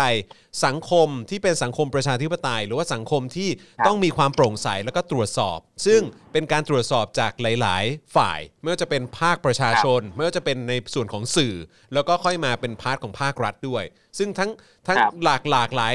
ส่วนเนี้ยหลากหลายภาคส่วนเนี้ยมันต้องทำงานร่วมกันในสังคมที่เป็นประชาธิปไตยและสังคมที่โปร่งใสจริง ๆ แต่ว่าคุณเน่ยครับเป็นผู้นำในระบบที่เป็นเผด็จการ และคุณเข้ามาแบบผิดๆและคุณไม่เข้าใจระบอบความโปร่งใสและความเป็นประชาธิปไตย เพราะว่าถ้าประชาชนมีข้อสงสัยสังเกตว่าเฮ้ยพวกนี้เนี่ยมันเป็นบ่อนหรือเปล่าเป็นอะไรหรือเปล่า แล้วก็มีการแจ้งเบาะแสไปให้สื่อ สื่อก็นำเสนอตีข่าวอะไรขึ้นมา ทางตำรวจครับหรือว่าภาครัฐเนี่ยก็ต้องมีหน้าที่ในการปราบปรามหรือว่าจัดการให้มันอืมสิ้นซากครับไป อันนี้ก็ คือครับมึงเข้าใจไหมเนี่ยประยุทธ์มันไม่ใช่ว่าเออแบบได้คือประชาชนไม่เอานะทราบเบาะแสอะไรเนี่ยเขียนจดหมายมาบอกลุงตู่นะเดี๋ยวลุงตู่จัดการเอง อย่าเพิ่งไปบอกสื่อใช่เดี๋ยวคนตื่นตระหนกอืมพ้องตายเฮียใช่มึงมึงครับเฮียคือมึงจะทำทุกอย่างเลยหรือไงอืมเนี่ยถ้าถ้าอืมบ้านกูแบบว่าหลังคารั่วมึงจะมาซ่อมไหมเอเอออมึงมาไหมโอ้โหคุณ ไม่แน่เผลอๆนะเวลาเขียนจดหมายส่งหาประยุทธ์อะกว่าจะได้อ่านนะต้องให้อืมลูกน้องเนี่ยไปพิมพ์ใช้ฟอนต์ใหญ่ ๆ ก่อนนะถึงจะอ่านออก อืมใช่คือแบบว่าอะไรของมึงอะทุเรศใช่ไหมเออทำงานก็ไม่มีประสิทธิภาพ หน้าที่ของตัวเองตั้งแต่แรกก็ไม่รู้ คือเป็นทหารแล้วเสือกมายึดอำนาจ อันนี้ก็คือไม่รู้หน้าที่แล้ว แล้วเสือกมาทำหน้าที่มันแบบพยายามจะบริหารจัดการนู่นนั่นนี่เจ็ดปีแล้วชิปหายกันไปทุกระบบแล้ว แล้วนี่ พอมีเรื่องของการคอร์รัปชันเรื่องของธุรกิจสีเทาอะไรต่างๆ ก็บอกว่าตัวเองจะจัดการไม่ต้องไปบอกสื่ออมประชาชนแบบว่าไม่ต้องแก้ไขปัญหากันเองนะเออคือเดี๋ยวแบบทุกวันนี้คำเนี่ยว่าถ้าถ้าถ้ารู้ว่ามีบ่อนจะไปจัดการนี่คือจะไปอืม จัดการเก็บสวยเองนะฮะเออหรือเปล่าผมก็ไม่รู้เหมือนกัน แต่ว่าก็นั่นแหละอืมก็คือแบบ คือทุกวันนี้ประชาชนน่ะต้องดูแลตัวเองกันหมดแล้ว ไม่ว่าจะเป็นไอ้ครับเรื่องโควิด -19 ไอ้ช่วงที่ผ่านมา ที่อืมสนามมวยแม่งเป็นตัวแพร่ แล้วก็ไอ้ VIP จากครับอียิปต์เนี่ยหรือว่าแบบที่ระยองเนี่ยที่เขาโดนกันเนี่ยเออคือแบบว่าทั้งหมดเนี่ยก็คือแม่งแม่งก็มาจากแม่งก็มาจากความมีปัญหาความไม่มีประสิทธิภาพของภาครัฐ ที่อยู่ภายใต้การบริหารของคนอย่างมึงไงไอ้ตู่ นี่แหละ แล้วครับประชาชนก็ต้องใส่หน้ากากแล้วก็ยอมไม่ออกไปทำงาน หรือว่าต้อง work from home หรือว่าแบบเสียรายได้อะไรต่างๆไม่ว่าจะเป็นพ่อค้าแม่ค้า เรื่องของคนทำธุรกิจ SME ขนาดเล็กอะไรต่างๆ ได้รับผลกระทบกันหมดครับซึ่งก็มาจากความห่วยแตกของพวกมึงอะไอ้เฮียอืมครับแม่นะฮะอะก็ทั้งหมดที่กล่าวมานะครับ ก็พอจะสรุปได้นะครับว่า การระบาดของโควิดระลอก แรกเนี่ยนะครับรวมถึงระลอกใหม่นี้เนี่ยนะครับประชาชนไม่ได้กาดตกนะครับ แต่เป็นรัฐบาลที่ละหลวม ล้มเหลว แล้วก็ไร้ประสิทธิภาพเอ่อเดี๋ยวเดี๋ยวผมขอต่อเลยแล้วกันนะครับ วันนี้นะครับพลเอกประยุทธ์ให้สัมภาษณ์กับสื่อนะครับ ยืนยันว่าจะไม่ล็อกดาวน์ประเทศนะครับนะฮะขอประเมินสถานการณ์ก่อน แล้วก็วอนประชาชนล็อกดาวน์ตัวเองให้ได้บ้างไหมโถ่มีการพูดอย่างนี้นะ บอกว่าวอนประชาชนล็อกดาวน์ตัวเองแบบ ให้ได้บ้างหรือเปล่าอะนะฮะโดยกล่าวว่ามันอยู่ที่ทุกคน ถ้าเราไม่อยากไปติดเชื้อเราก็ไม่ต้องไปไหนอยู่บ้าน 14-15 วัน ถ้าทุกคนคิดแบบนี้ก็ปลอดภัยเฮียโอ้โหคือปลอดภัยจากโควิด แต่จะตายเพราะไม่มีอะไรแดกนะครับไม่มีแดกฮะ ไม่มีแดก คนไม่มีแดก อืมเฮียอืมอืมทำอย่างกับประชาชนมีเงินเดือนประจำตำแหน่งประชาชนนะใช่ไม่มีนะเขาไม่ได้ได้เงินแบบเงินเดือนจากเงินภาษีแบบมึงอะเข้าใจไหม ประยุทธ์ คือเขาไม่ได้ได้เงินเดือนในฐานะเป็นนายกรัฐมนตรีใช่ไหมแล้วก็เป็นแบบว่าไปนั่งบอร์ดอะไรต่างๆ เข้าประชุมอะไรก็ได้เบี้ยประชุมอะไรต่างๆ เต็มไปหมดเลย คือแบบอะไรมึงทำเป็นพูดอะมันบอกให้ประชาชนล็อกดาวน์14-15 วันอะเฮียครับเฮียทุเรศมากนะฮะเอ่อเมื่อสื่อถามว่าหากไม่มีคำสั่งทางการเนี่ยการให้ประชาชนล็อกดาวน์ตัวเองคงเป็นเรื่องยากพลเอกประยุทธ์ตอบนักข่าวด้วยอารมณ์ฉุนเฉียวนะฮะ บอกให้สื่อเนี่ยไปบอกประชาชนให้สวมหน้ากากบ้างสิเพราะที่ผ่านมาตนยังไม่เห็นสื่อไหนเขียนเลย ครับ คุณผู้ชมมีความเห็นว่ายังไงบ้างกับคำพูดนี้ที่ออกมาจากปากของประยุทธ์จันทร์โอชานะครับ ที่บอกว่าให้สื่อเนี่ยไปบอกประชาชนให้หัดสวมหน้ากากบ้างสิ เออ เอาจริงนะ คือรู้สึกว่าอ่าประยุทธ์สอนตัวเองใส่หน้ากากให้ถูกวิธีก่อนเลย ใช่ ไปครอบจมูกให้เสร็จก่อน อืม อะไรของมึงอะทุเรศชิบหาย บอกจุลินทำมาขายก่อนเออ แล้วก็ไหนฮะ อยากได้ของ CP มากเลยอะอ๋ออืม ไม่เห็นถึงมือเราเลยใช่ไหมอืม แล้วก็มึงจัดการในเรื่องวัคซีนก่อนที่มึงจะมาสอนชาวบ้านนู่นนั่นนี่เนี่ย สั่งวัคซีนช้าเหลือเกิน กว่าจะได้ก็กลางปีประเทศอื่นเขาฉีดกันไปแล้ว ครับ บางประเทศนี่ล่อเข้าไป 10 10กว่าเปอร์เซ็นต์แล้วนะ ของประชากรทั้งหมดอะ เขาฉีดกันเขาเขาปูพรมฉีดกันไปแล้วนะฮะ ส่วนประเทศไทยเฮียกลางปีหน้ามั้งแล้วก็มีการบอกว่าเออ มีการอะไรนะ บอกว่าอาจจะมีหนึ่งบริษัทที่ที่จะทำการแบบว่าเหมือนรับเทคโนโลยีเข้ามาผลิตวัคซีนอืม ต่อ ซึ่งก็ครับ คงจะทันเนี่ยอืมซึ่งก็ไม่รู้ว่ามันเป็นผลงานความพยายามที่จะ PR อะไรหรือเปล่า ผมก็ไม่เข้าใจ เออ ซึ่งแบบทุเรศฮะคุณพิสมัยครับ ทับวงพิมพ์มาว่า ไอ้ส้นตีน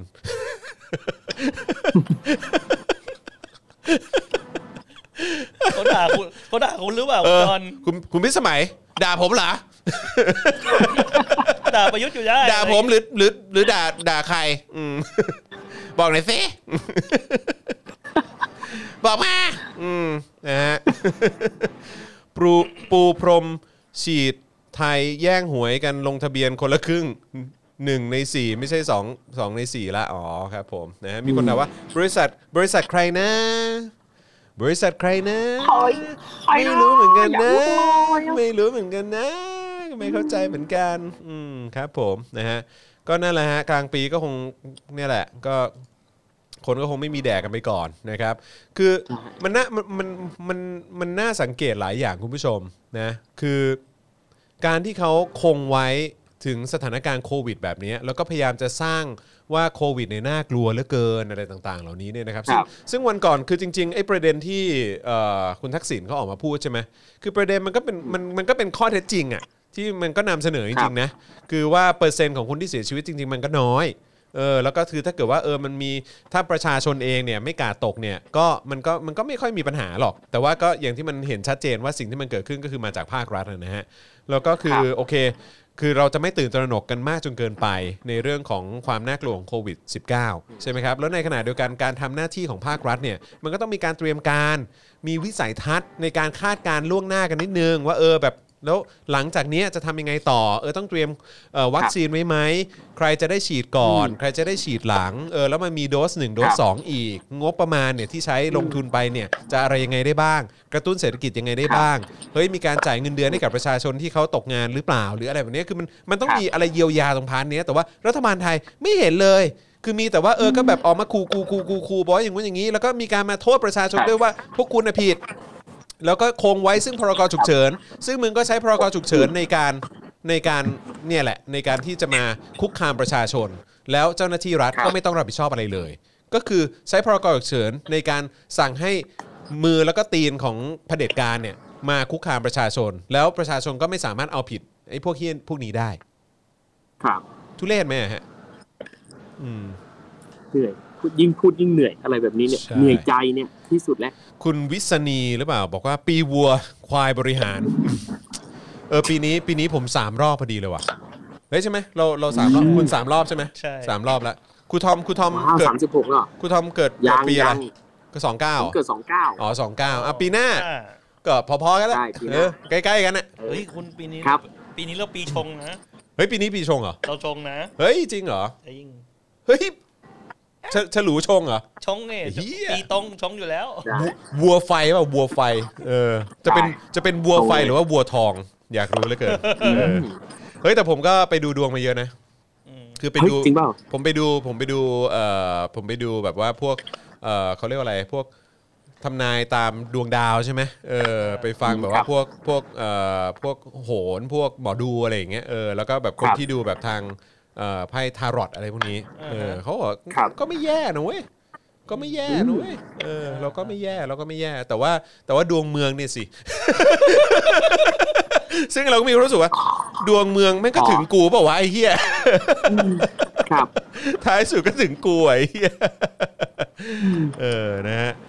คุณธนพัฒน์บอกว่าประเทศล่มจมเพราะนายกแบบนี้ใช่ครับ อืมนะถูฮะกแล้วก็ขอนงเราจะตกมใช่แล้วก็แล้วก็เครือข่ายของแม่งนะฮะอืม เครือข่ายชนชั้นนำระบบศักดินานะครับอันนี้มันก็เป็นสิ่งที่ฉุดรั้งให้ประเทศเนี่ยไม่พัฒนาแล้วก็เหมือนปลิงอะเข้าใจปะปลิงแบบดูดแบบว่าหรือกาฝากอะใช่ไหมเหมือนกาฝากที่มันดูดเอาดูดเอาแบบเขาเรียกว่าอะไรสิ่งมีประโยชน์อะไรต่างๆ อะไรเนี่ยเอาออกไปหมดเลย แล้วประชาชนก็ไม่ถึงมือประชาชน แล้วประชาชนก็มีหน้าที่จ่ายเงินภาษีไปเพื่อเลี้ยงกาฝากนั้นน่ะให้อยู่ต่อไปเรื่อยๆ นะครับคุณการันบอกว่าเออขอโทษนะ ชงมา 7 ปีแล้วครับ ตายแล้วชงเพราะใครนะครับเนี่ยนั่นน่ะสิครับ คุณอากิโกะบอกว่าล็อกดาวน์รอบนี้ SME ตายเรียบแน่ๆอืมน่าเป็นห่วงน่าเป็นห่วงน่าเป็นห่วงจริง ๆ น่าเป็นห่วงจริงใช่ๆคือแบบว่าผมนึกไม่ออกเลยว่าจะจะรอดกันได้ยังไง เอ่อต้อนรับคุณซีนอสนะฮะเป็น new member ของเรานะครับเย้ยินดีต้อนรับนะครับ ขอบพระคุณมาก ๆ ที่สนับสนุนเราแบบรายเดือนนะครับ ผ่านทาง YouTube Membership ด้วยนะครับคุณ I love King Kong บอกว่าพูดถึงดูดวง รัฐมนตรียุติธรรมบอกว่าอาชีพใหม่ของนอชอคือเป็นหมอดูเหรอเออมีงี้ด้วยเหรอเขาชงเขาชงอ๋อเขาชงเหรอเอออืมครับผมนะฮะ สามรอบเหมือนกันเลยเออนะครับมีคนบอกมาคุณ TP Garage นะครับยินดีด้วยนะครับนะฮะเราก็มาถึงวัยนี้แล้วนะฮะวัยที่นับครับ นับเป็นรอบนะฮะนับเป็นรอบ สู้ๆนะฮะ ครับผมนะฮะอะขออีกสักหนึ่งข่าวแล้วกันเนอะนะครับนะฮะอีกประเด็นหนึ่งที่อันนี้เนี่ยก็เห็นเห็นอยู่ในสื่ออยู่เหมือนกัน แต่ว่าอาจจะไม่ได้มีการครับพูดถึงกันเยอะนะครับ แต่ว่าอันนี้ก็เป็นอีกความ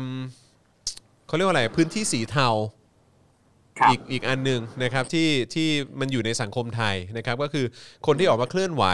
เพื่อรักษาผลประโยชน์ของชุมชน หรือว่าท้องถิ่นอะไรต่างๆเนี่ยโอกาสที่จะโดนอำนาจมืดนะครับที่ท้ายที่สุดแล้วภาครัฐเนี่ยก็หรือว่ากระบวนการยุติธรรมก็ไม่สามารถมอบความยุติธรรมให้ได้เนี่ยนะครับ มันก็เกิดขึ้นอยู่บ่อยๆนะครับอย่างที่เราน่าจะจำกันได้ก็มีประเด็นของคุณบิลลี่ใช่ไหม เออนะฮะหรือว่าก่อนหน้านู้นสมัยนู้นเลยก็จะเป็นเอ่อคุณสืบนาคเสถียรอะไรต่างๆ เหล่านี้นะครับ หรือว่าเอ่อแม้กระทั่งน้องน้องน้องอะไรนะน้อง โอ้ยตายแล้วผมไม่น่าลืมเลยที่เป็นชาวเป็นชาวลาหูอะชื่ออ่าอะไรนะชัยภูมิป่าแสอ่าชัยภูมิป่าแส อันนั้นก็คือแม้ว่าจะจะไม่ได้โดนเขาเรียกว่าอะไรนะเออไม่ได้ไม่ได้คือก็นั่นแหละก็คือการเสียชีวิตของเขามันก็น่าสงสัยฮะเออแล้วเขาก็เป็นคนที่เรียกร้องนะฮะเกี่ยวกับเรื่องของเอ่อเรื่องของ สิ่งที่มันเกิดขึ้นในในพื้นที่ชุมชนของเขาด้วยนะครับนะฮะครับวันนี้เออไม่ใช่วันนี้ช่วงที่ผ่านมาก็มีอีกหนึ่งเคสอีกหนึ่งกรณีนะครับที่เราอยากจะมาเอ่อส่องไฟลงไป แล้วก็ให้คุณผู้ชมเนี่ยก็ทราบถึงเหตุการณ์แบบนี้นะครับว่ามันก็ยังไม่หมดไปจากสังคมไทยเนาะนะครับทิ้งท้ายกันอีครักบสักหนึ่งข่าวแล้วกันนะครับย้ำอีกครั้งก่อนเข้าข่าวนี้นะครับใครที่อยากจะร่วมสนับสนุนนะครับให้เรามีกำลังในการผลิตรายการนะครับสนับสนุนเอ่อผ่านทางบัญชีกสิกรไทยได้นะครับ0698975539นะครับหรือว่าสแกนเคอร์โคดนี่เลยที่ครูทอมกำลังชี้อยู่ตอนนี้เลยนะครับ ตรงนี้เลยนะฮะแคปหน้าจอเลยแคปหน้าจอเออครับผมอื้อหืออื้อหือใช่ครับยิกเลยนะเนี่ยยิกเลยนะเนี่ยนะฮะใช่ใช่ใช่นะฮะแล้วก็สนับสนุนเราแบบรายเดือนได้นะครับนะฮะทาง YouTube Membership นะครับกดปุ่มจอยหรือว่าสมัครได้เลยข้างปุ่ม subscribe นะแล้วก็อย่าลืมกดกระดิ่งด้วย แล้วก็อย่าลืมไปดึง เอ่อเพื่อนๆ คนรู้จักคนในครอบครัวมาช่วยกันกด subscribe นะฮะ Daily Topics ด้วยละกันนะครับ เราจะได้มี follower เยอะๆ เนาะนะครับ แล้วก็ทาง Facebook ก็อย่าลืมกดปุ่ม Become a supporter แล้วก็กดไลค์กด follow กันด้วยนะครับนะฮะ แล้วก็เอ่อส่งดาวเข้ามาได้นะครับ หรือจะไปช้อปปิ้งกันที่ SpokeDark Store นะครับ เสื้อ Yeah ลายเก๋มากเลย มีให้เลือกเยอะแยะครัมาบกมายนะครับอะวันที่ 29 ธันวาคม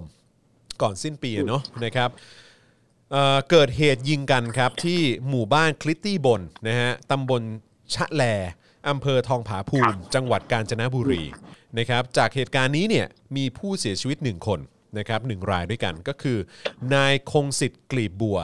ชาวบ้านคลิตตี้บนนะครับและมีฐานะเป็นลูกชายเจ้าของบริษัทตะกั่วคอนเซนเทรตประเทศไทยจำกัดนะครับซึ่งเป็นต้นเหตุของการเกิดสารตะกั่วปนเปื้อนในลำห้วยคลิตตี้ด้วยนะครับอืมครับเอ่อ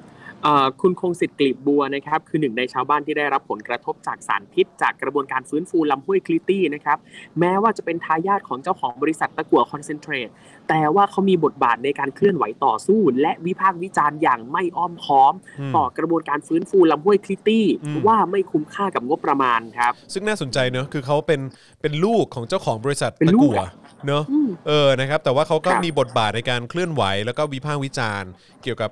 ไอกระบวนการฟื้นฟูเนี่ยนะครับซึ่งรู้สึกว่าจะลงงบไปเยอะมากเลยนะเออนะครับแล้วเขาก็ครับเขาก็มองเออเขาเขามองแล้วก็วิพากษ์วิจารณ์ว่าเออมันมันดูไม่คุ้มค่าเท่าไหร่นะแล้วเขาก็เป็นเสียงอืมให้กับประชาชนในพื้นที่ด้วยนะครับ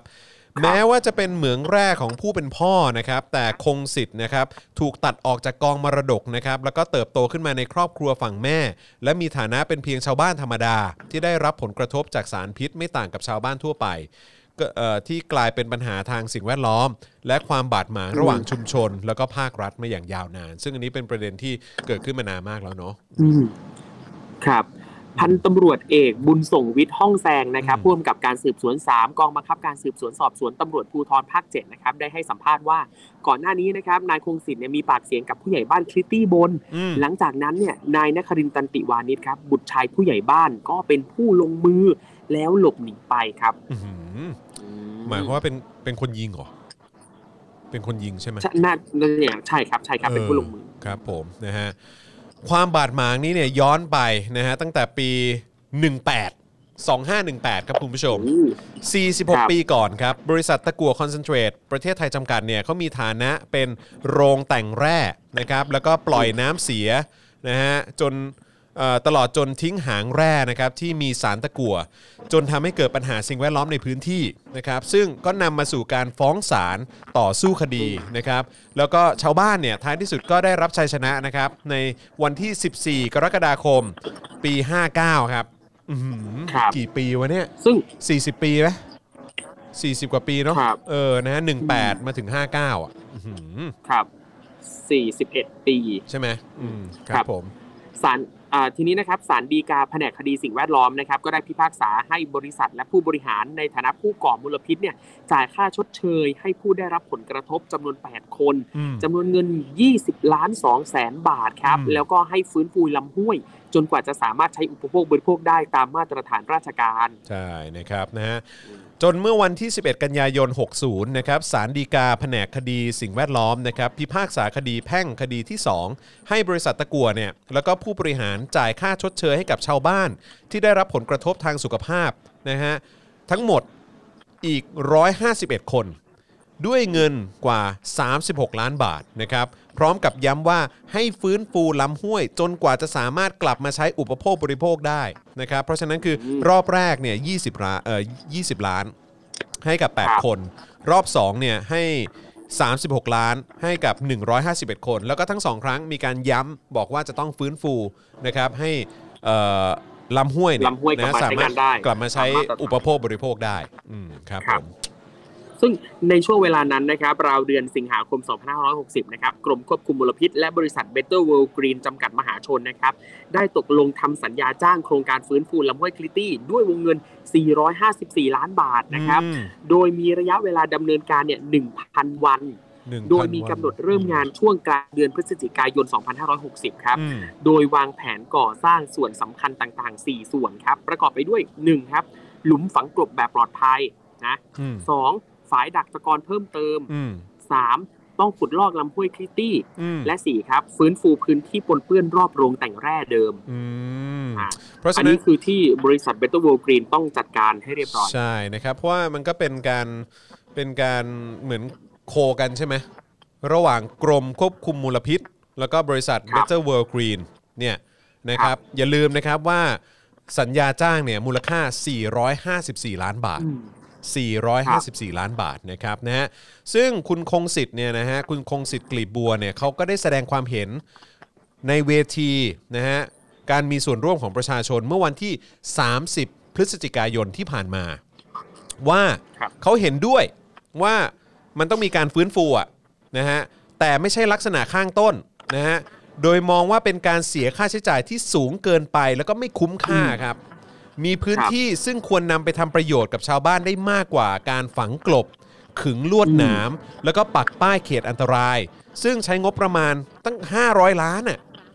อืม เข้าใจไหมคือครับคือคุณคุณทำได้แค่นี้เหรอ ฝังกลบ ขึงลวดหนาม ปักป้ายครับเขตอันตราย 500 ล้านนะ อืมอืม อืมครับ รวมไปถึงภายหลังกระบวนการฟื้นฟูเริ่มต้นราวเดือนเมษายน 2563 นะครับ ชุมชนคลิตตี้ร่วมกับผู้ช่วยศาสตราจารย์ดร ธนพลเพนรัตน์นะครับ และเครือข่ายองค์กรภาคประชาสังคม พบว่าขั้นตอนของการดูดตะกอนขึ้นมาก่อนฝังกลบเนี่ยนะครับอืมทำให้เกิดความขุ่นจากการฟุ้งกระจายของตะกอนตะกั่วในลำห้วยอ๋อจนเกินค่ามาตรฐานอืมอะส่งผลเสียเองนะอืมนำมาสู่การยื่นคำร้องต่อศาลปกครองกลางเพื่อขอให้ไต่สวนตรวจสอบการฟื้นฟูดังกล่าวอืมพร้อมขอให้หยุดการฟื้นฟูไว้ชั่วคราว จนกว่าจะมีมาตรฐานป้องกันที่เหมาะสมทั้งต่อคนในชุมชนและสิ่งแวดล้อมเองอืมอืมเพราะฉะนั้นคือคือแปลว่าตอนแรกเนี่ยที่อืมตั้งใจว่าทำแล้วเนี่ยโอ้ยสภาพแวดล้อมจะดีขึ้นปรากฏอืมว่าเอ้ามันส่งผลเสียเยอะกว่าเดิมอีกนะใช่ใช่ใช่คือกลายเป็นว่าอืมมันไอ้วิธีการที่เขานำเสนอมาเนี่ย มันมันไม่ได้ช่วยลดนะ มันกลายเป็นว่ามันครับทำให้สถานการณ์เนี่ยหนักขึ้นกว่าเดิมด้วยซ้ำ นะฮะครับบริษัทเบเตอร์เนี่ยนะฮะเขาก็ขอเวลาเพิ่มอีกประมาณ 2-3 เดือนละกันนะครับสำหรับเอาตะกอนทั้งหมดออกไป ซึ่งล่าสุดเนี่ยขุดออกไปได้ 6,000 ตันฮะอืมครับ6,000ตันเหรออื้อหือมหกพันตันเลยเหรอ จริงเหรอ ตัวเลขสูครังบมากเลยนะ จากเป้าหมายทั้งหมด40,000ตันเฮียโอ้ผมนึกว่าแบบเลข6,000ตันนี่คือเลขเยอะผิดมากนะ เออที่แท้6,000ตันนี่คือจากทั้งหมด40,000ตันนะครับ ยิ่งไปกว่านั้นนะครับสถานการณ์โควิดเนี่ยก็เลยทำให้มีการขยายกรอบเวลาขึ้นไปอีก 82 วัน จากกรอบเวลาเดิม 1,000 วัน มีผลทำให้กำหนดจบงานเฟสที่1เนี่ยถูกขยายมาจบไว้ที่ 2 พฤศจิกา63 ที่ผ่านมา อืมครับ ครับผอืม มซึ่งอ่า ณปัจจุบันนี้นะครับ ตอนนี้ก็เข้าสู่กระบวนการฟื้นฟูในระยะที่ 2 แล้วนะครับ ภายใต้งบประมาณ 217 ล้านบาทครับ ในคราวนี้เนี่ยนะครับ คุณคงสิทธิ์ได้ตั้งคำถามอย่างตรงไปตรงมาถึงหลักการฟื้นฟู ว่าจากการฟื้นฟูรอบแรกที่ใช้งบกว่า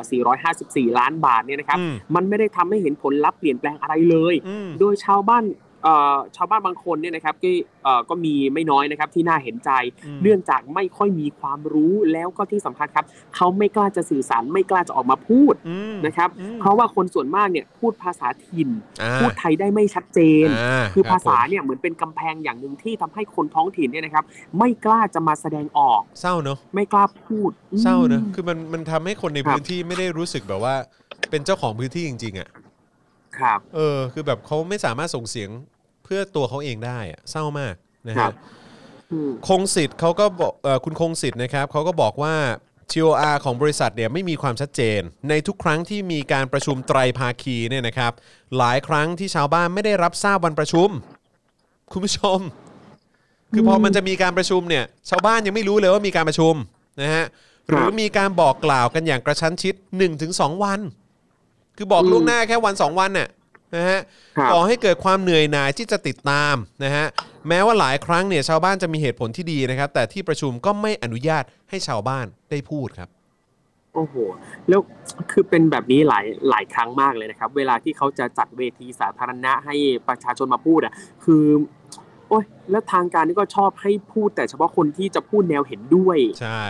คือใช่คนที่ต่อต้านเนี่ยโอ้โหไม่ฟังเลยอะใช่ใช่อืมใช่ถูกต้องครับน่าหงุดหงิดครับอืมครับซึ่งคุณคงสิทธิ์นะครับก็เคยกล่าวถึงประสบการณ์ในการถกเถียงกับอธิบดีกรมควบคุมมลพิษท่านที่เกษียณไปแล้วนะฮะแต่กลับถูกกล่าวว่า คุณยังไม่ต้องพูด คุณเป็นใคร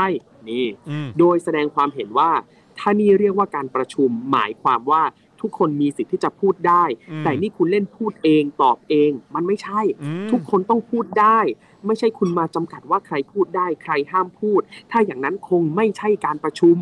ว้าวนะฮะอธิบดีกรมควบคุมมลพิษ คนนี้เนี่ยเกษียณไปแล้วนะฮะแต่ว่าไอ้ตอนที่ประชุมครับมานู้นเนี่ยก็คือพอมีคนแสดงความเห็นออกมา หรือว่ารู้สึกว่าจะเป็นคุณคงสิทธิ์เองเนี่ยแหละ พอจะพูดขึ้นมาเนี่ยกลายเป็นว่า คุณยังไม่ต้องพูด คุณเป็นใครฮะอืมเออท่านนี่อืมคือเข้าใจไหมฮะ คือแบบครับ มันกลายเป็นว่าไปปิดปากเขาอะหรือว่าไม่ให้โอกาสคนในพื้นที่ได้แสดงความเห็นอืมนะฮะ ครับอะก่อนการเสียชีวิตของคุณคงสิทธิ์กลีบบัวเนี่ยนะครับเมื่อวันที่ 29 ธันวาเนี่ยก็มีการประชุมไตรภาคีเพื่อติดตามโครงการ เมื่อวันที่ 22 ธันวาคมที่ผ่านมา ซึ่งคุณคงสิทธิ์เนี่ยก็ได้พูดถึงเรื่องที่ดินทำกิน มาตรการฟื้นฟูที่อาจทำให้สารตะกั่วฟุ้งในลำห้วยนะครับรวมทั้งการที่ชาวบ้านถูกข่มขู่คุกคามนะฮะซึ่งถ้อยคำของคุณคงสิทธิ์เนี่ยสร้างความไม่พอใจให้กับกรรมการหลายคน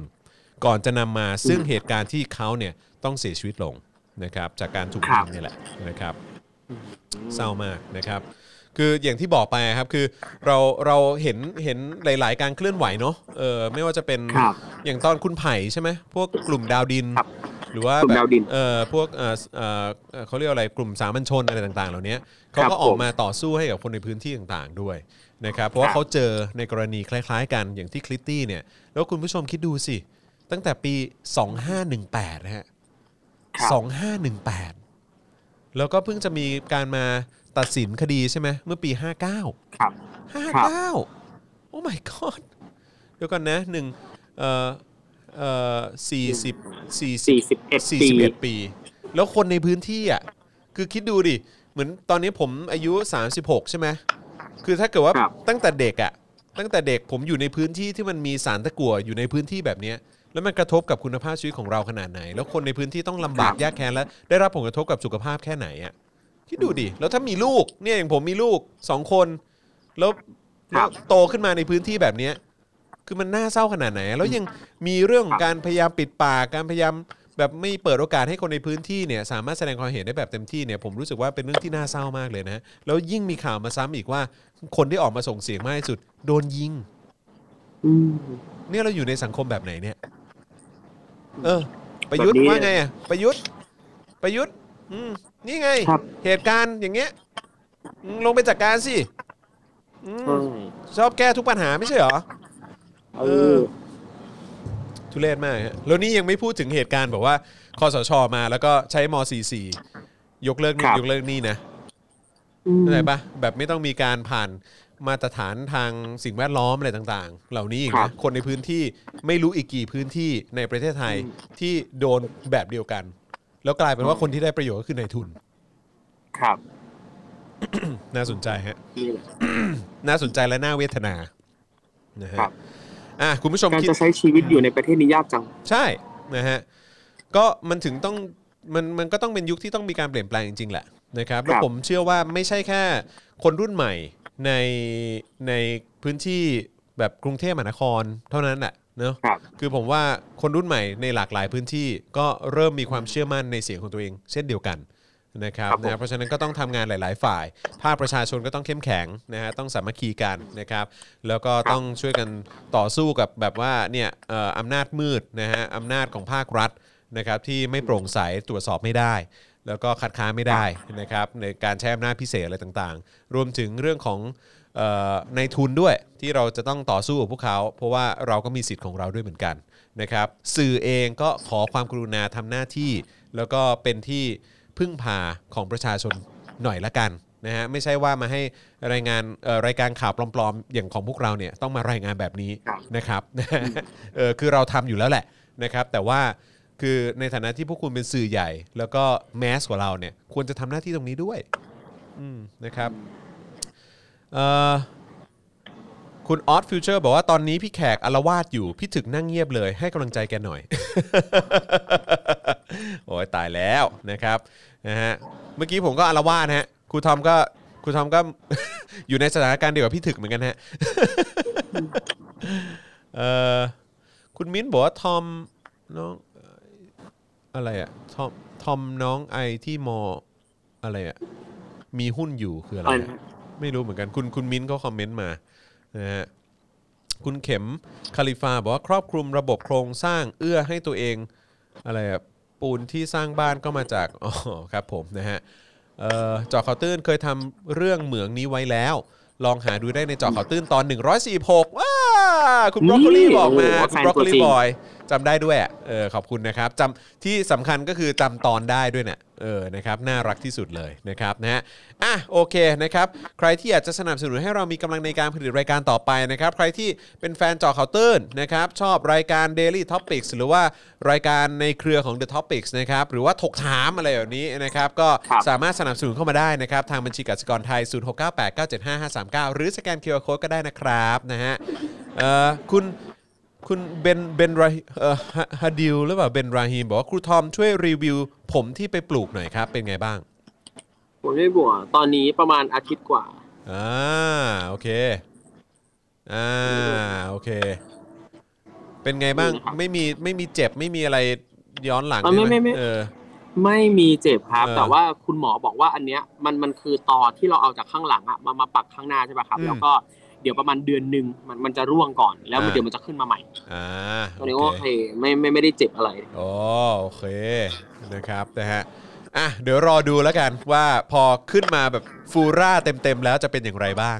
เออนี่เดี๋ยวพอขึ้นตรงนี้มานะ เดี๋ยวผมเออไปทำเพิ่มไปทำว่าคิ้วปั๊บผมเลยจะไม่มีหน้าผากจะบ้าเหรอเอ้ยหน้าผากมันต้องรับซับเว้ยเอออ๋อเอาไว้โอเครับซับเออครับผมนะฮะนะครับเอ่อ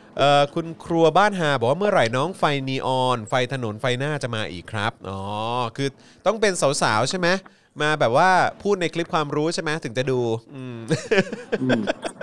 นี่ผมขอโทษ sexual harassment หรือเปล่า sexual harassment หรือเปล่า ไม่หรอกก็คือเขาก็เป็นแฟนรายการที่ชอบสไตล์นั้นอ่าโอเอเคอครับผมนะฮะครับเอ่อคุณทะแทนหรือเปล่านะฮะฤทธิพันธ์บอกว่าผมจำเจาะข่าวตื้นตอนแรกได้นะครับ เราไม่ทำเจาะข่าวลึก เรา มาทำเจาะข่าวตื้นกันดีกว่า อ่า ใช่ แปลว่านี่ดูจริง เออ นะครับ คุณเมย์ในวอฟบอกว่าใช้คิ้วมาปลูกผมแทน ไม่ได้สิครับ ไม่ได้สิ ไม่ได้ครับ เออ นะฮะ อะ โอเค นะครับ คุณมิ้นบอกว่าไทย PBS เคยลงพื้นที่ไปสัมภาษณ์คนกะเหรี่ยงแถวนั้นเมื่อหลายปีก่อนลำบากมากนะ ปลูกไรก็ไม่ได้ น้ำก็ต้องซื้อกินเอา ส่วนใหญ่จะเป็นโรคเลือคดรับแล้วก็มะเร็ง ใช่ครับ นะฮะ นี่คือผลของการอยู่มา 40 กว่าปีใช่ไหมฮะ ในพื้นที่ที่ได้รับผลกระทบทางสิ่งแวดล้อมขนาดนี้นะครับถือว่าน่าเศร้ามากนะครับนะฮะโอเคนะครับวันนี้เราก็เมาท์กันมาพอสมควร เอ๊ะพรุ่งนี้เป็นใครพรุ่งนี้พี่ปาล์มปะครับพรุ่งนี้พี่ปาล์มปะตามพี่ปาล์มพรุ่งนี้พี่ปาล์มนะครับนะฮะแล้วก็พรุ่งนี้เช้าก็จะเป็นเอ่ออาจารย์วิโรธเออนะครับซึ่งเดี๋ยวขอดูอีกที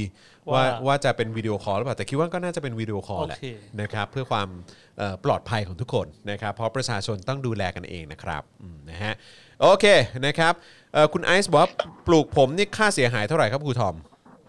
อืมก็ราคาปกติก็ประมาณแสนนะครับ อืมครับผมนะฮะ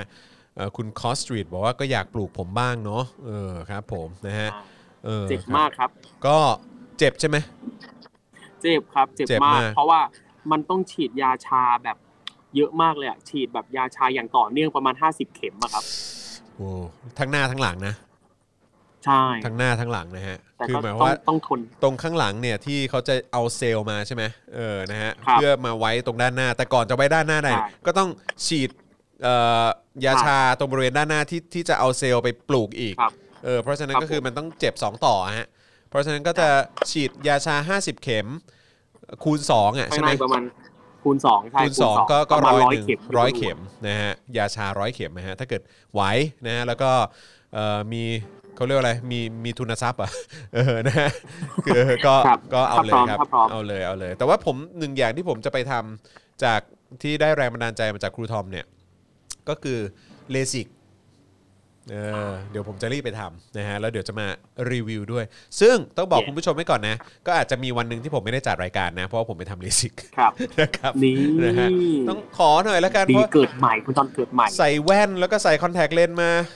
กี่ปีแล้ววะสิบผมเริ่มใส่ตั้งแต่สิบห้า